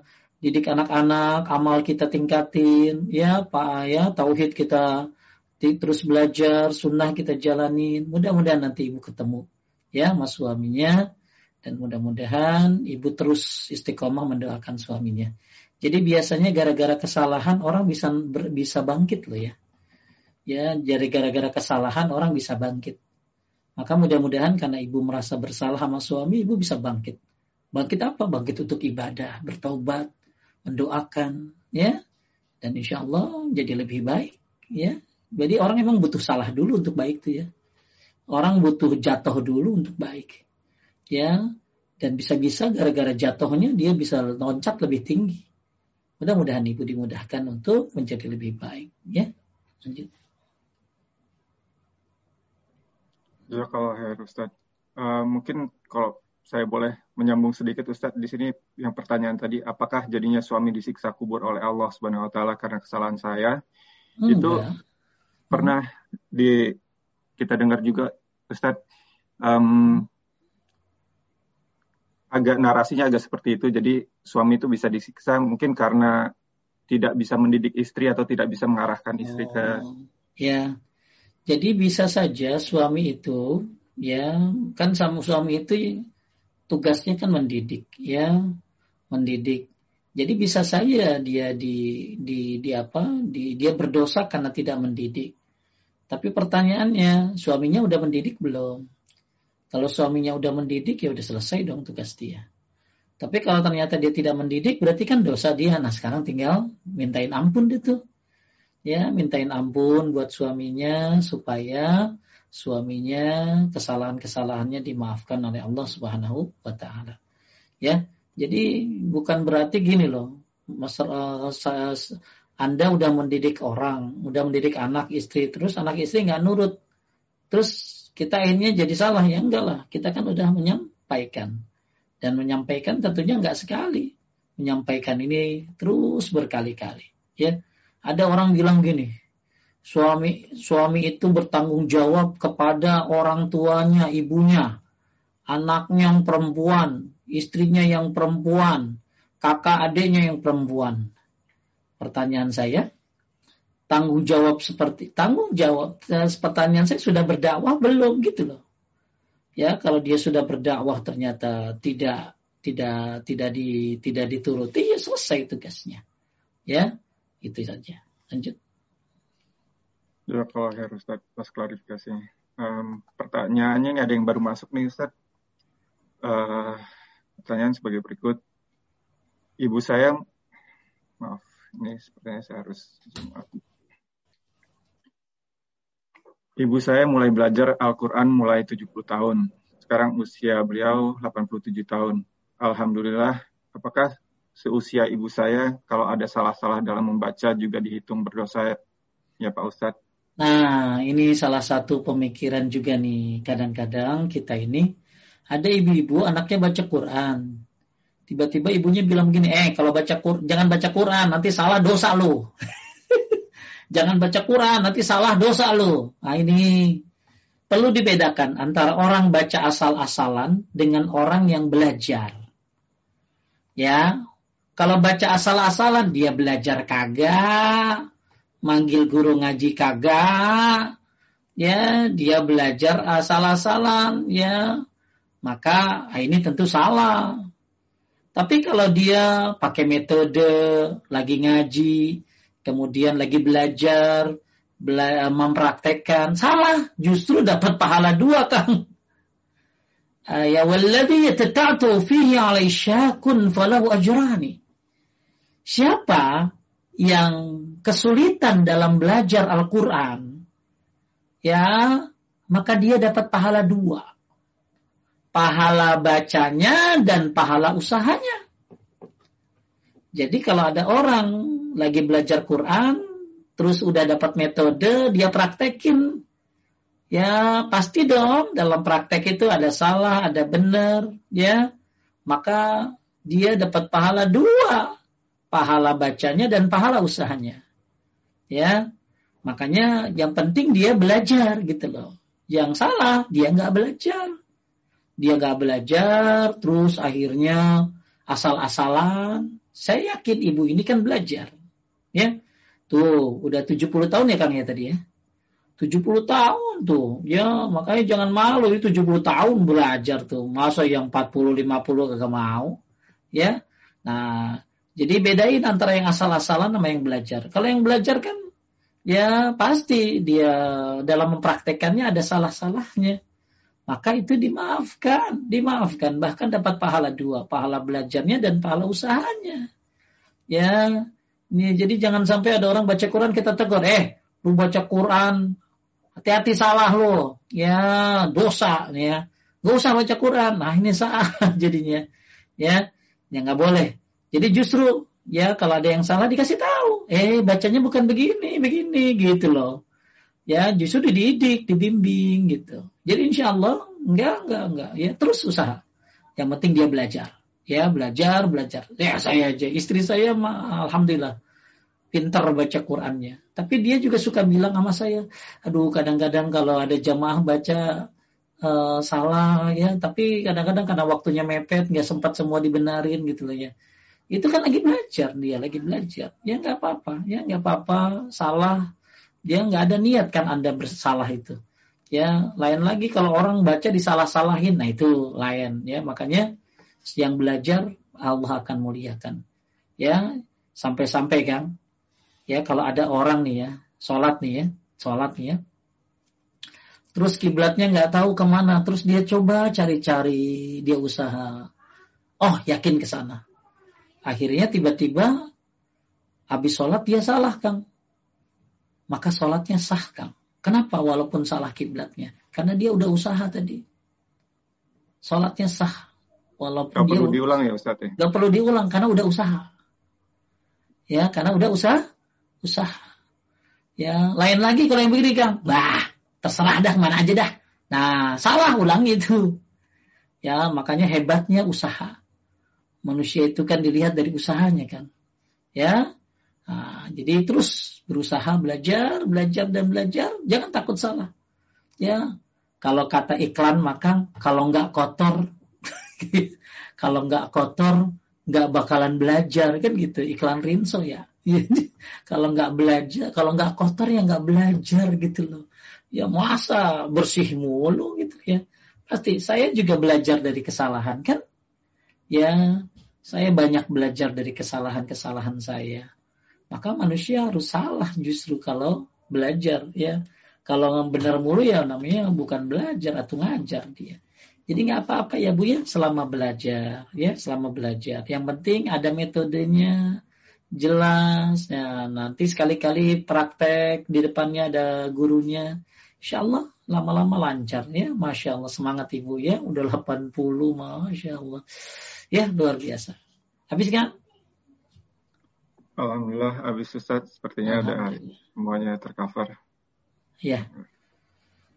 Bapak Ibu sekalian yang dimuliakan oleh Allah Subhanahu wa taala, Alhamdulillah kita sudah masuk di bab 5 di ayat yang pertama surat Yusuf ayat 108 pentingnya dakwah dengan ilmu kemudian juga tahu medan dakwahnya kayak apa yang didakwahi juga siapa. Dan terus kita belajar bagaimana pendukung-pendukung dakwah dan insya Allah yang dakwah di Indonesia ataupun yang di luar negeri Allah mudahkan jangan lupa yang anda dakwahkan yang utama adalah tauhid sunnah dan yang Anda dakwahkan jelas. Dan tentunya harus punya sabar. Ya, punya ilmu, punya akhlak dan kesabaran. Mudah-mudahan kita semua jadi orang-orang robbani. Ya, yang belajar, yang mengamalkan dan mengajarkan juga sabar dalam mengajarkan. Insya Allah. Ya, itu saja pertemuan kita pada hari ini. Kita tutup. Makasih Kang Roland. Kang Roshid lagi di Jakarta katanya. Iya. Ya, lagi ya, di Bintaro ya. Ya. Uh, sepertinya masih uh, isolasi.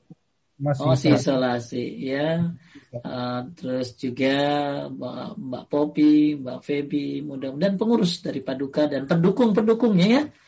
ya pendukung-pendukung paduka pasti banyak ya ibu-ibu ya yang suka sekali dengan kajian-kajian paduka ini. Mudah-mudahan terus didukung dan itu bagian daripada menolong ya menolong dakwah juga ya.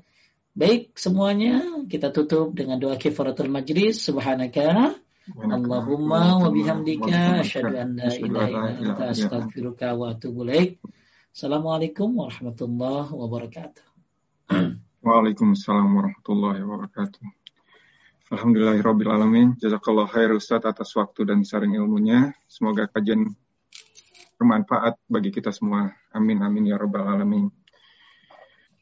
Seperti biasa juga kami mohon maaf atas kekurangan dan kesalahan dalam penyelenggaraan kajian kali ini. Barakallahu. Wabillahi taufiq wal hidayah. Wassalamualaikum warahmatullahi wabarakatuh. Waalaikumsalam